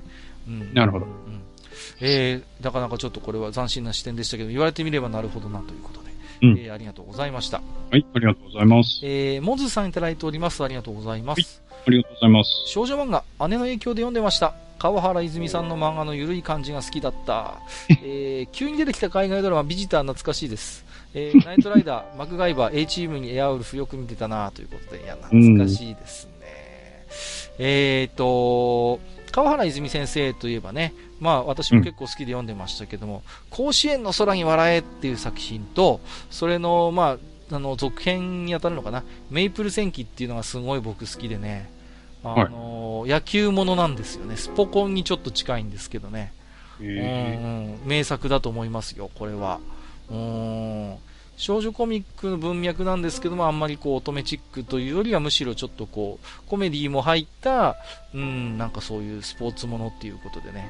うん、いやうん僕も川原泉さんはすごい大好きな漫画家さんなんで、ちょっとモズさんとは気が合うなと思いますけれどもね。なるほど。うんうんうんはい。はい、えー、モズさんありがとうございます。はい、ありがとうございます。海外ドラマの話もちょっとしたいですね、そのうち。うん。ね、ナイトライダー今再放送やってるんですよね。あ、そうなんですかうん。うん、たまに見ちゃうんだよね。うん。えー、ありがとうございました。えー、続きまして、千秀さんですね。ありがとうございます。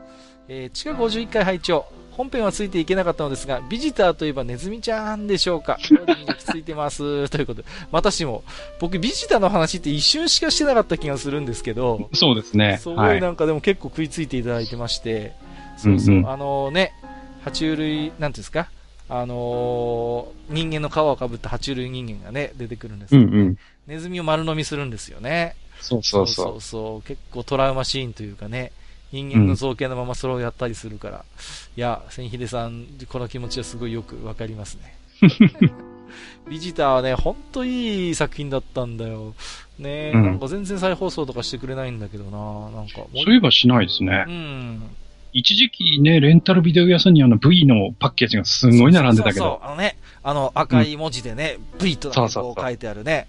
はいはい。さあ、そうそう、よく借りまくって見てたけどなうん。ん、ね、うちね、ネットフリックスに加入してるんですけどね、はい。もう、待てど暮らせどビジターは入ってきませんね。待ってるんだけどな。えーうんということで、えーありがとうございます。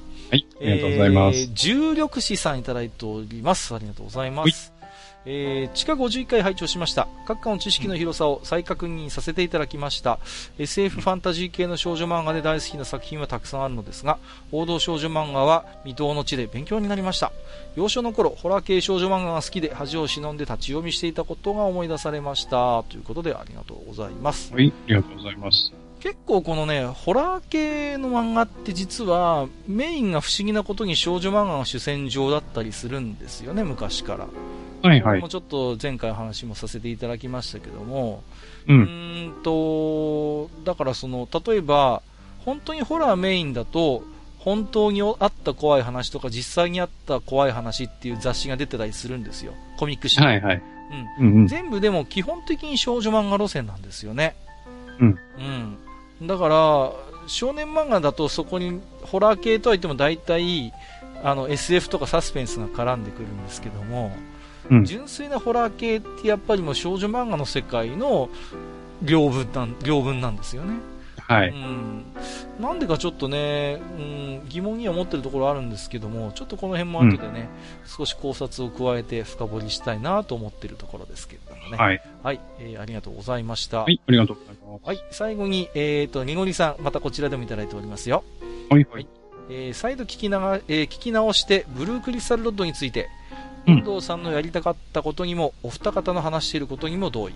だけど、うん自分が当時のバビロニアンキャッスルサーガのファンだったら、結末はファン、えー、おのおのにあると言われつつ、あのマルチストーリーを出されたら戸惑っただろう。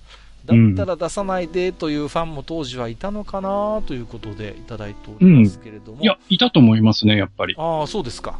うんがっちりとした、やっぱりその、ハッピーエンドのエンディングを、その、望んでたっていうファンはね、やっぱり一定数いたと思います。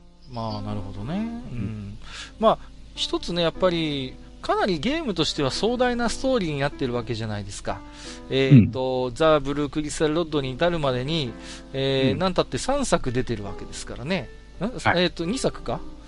いや、3作。3作でですすね。うんうん、うん。そうですよね。貝の冒険があって、ドルアーガがあって、リカーブ・イースターがあるわけだから、うん。だからそこに至るまで、あのーこのバビロニアン・キャッスルファンの、ファンの人たちっていうのは、そうそう、3つのゲームを横断して、この壮大な物語を味わってきたわけだから、やっぱそういう意味での思い入れの深さとか大きさっていうのもあるでしょうから、うん、だから、ニゴリさんやマスターがおっしゃるように、やっぱり一つのきっちりとした、こう、うん。終わりというのを、やっぱり、うん、望んでた人たちっていうのは結構いるんでしょうね、やっぱりね。だから、その、えーっと、まあ、バビロニアンキャッスルサーガーというものをね、その、えー一連のゲーム群と考えるのかう、ん、うん、うん。えー物語として考えるのか、はいはいはいはい。で、若干その受け取り方が違ってくると思うんですよねな。るほどね。うん。うん、確かに。だからその、一方で、その、一つ裏テーマと言ったらあれですけども、はいゲームとしての革新性っていうことも常に打ち出してきたわけじゃないですか、このシうんリーズってうん。そうそう。だからその文脈で語るのであれば、その、うんマルチストーリー、マルチエンディングっていうのも、まあ、そういう意味で言えば、正当な、ある意味バビロニアンキャッスルサーガの、えー、系譜にある、位置づけられる作品だっていう考え方もできますよね。そうなんですう。うんんうん。だから、なんて言うんですかね。うん、ただやっぱりそれを試すというか、それをやるには、あまりにも、まあ、あの時代が、に、がまだ追いついていなかったというか、うんうんうんうん当時はやっぱり、え、え、なんで一つの一本道の終わりじゃないの？みたいなやっぱり受け止め方があったとも僕も記憶してますし。はい。うんうん。今の時代だったらね、こういうのもまあ、割と普通に受け入れられる環境というか土壌はもう整っているとは思うんですけれども。まあ、当時のその、プレイヤーの衝撃とか戸惑いっていうのはな、またやっぱりね、うんうん、今とは比べ物にはならないでしょうからね。うんうんそうですね。はい。うんまあ、この辺もまたね、あのー語る機会があればまたおしゃべりもしたいと思いますけれどもね。ありがとうございます。はい。ということでね、今回もね、いっぱい、えっ、と、置き手紙もいただきましたけれどもね、また、えー今回の深夜テレビに関してもまたね、えっ、と、いただければ、あ後々の愚者の宮殿でもご紹介したいと思いますので、えー皆様どうぞよろしくお願いいたします。はい、以上、お便り紹介のコーナーでした。ありがとうございました。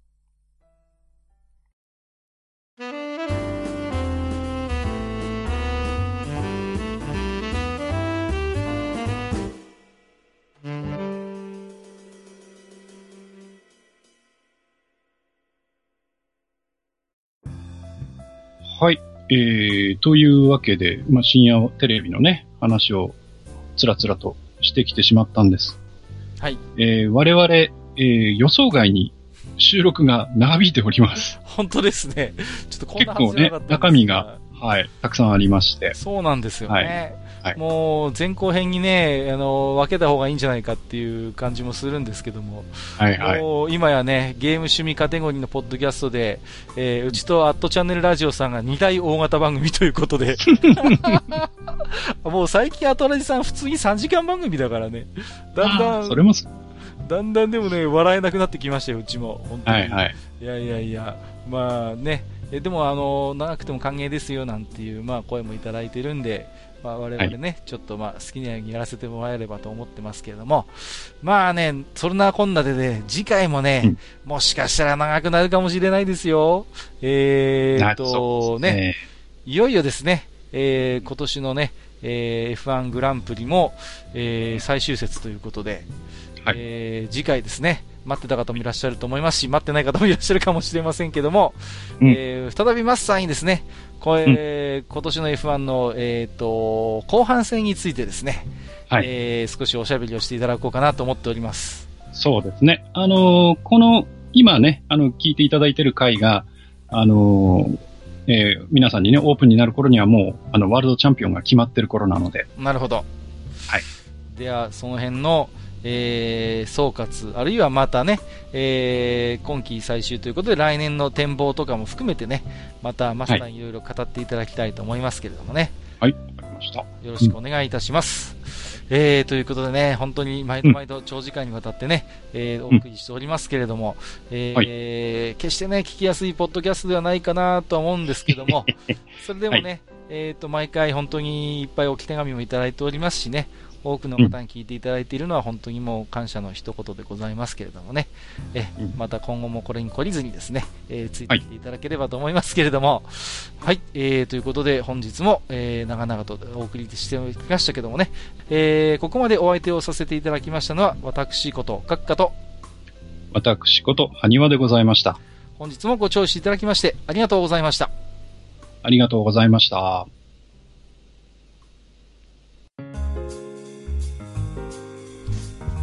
おっさん二人でお送りしているトークラジオ、愚者の宮殿では、皆さんからの置き手紙を募集しております。置き手紙は、ブログのお便り投稿フォームのほか、番組メールアドレスからも受けしています。番組メールアドレスは、フールパレスアットマーク Gmail.com、f-o-o-l-p-a-l-a-c-e アットマーク Gmail.com となっております。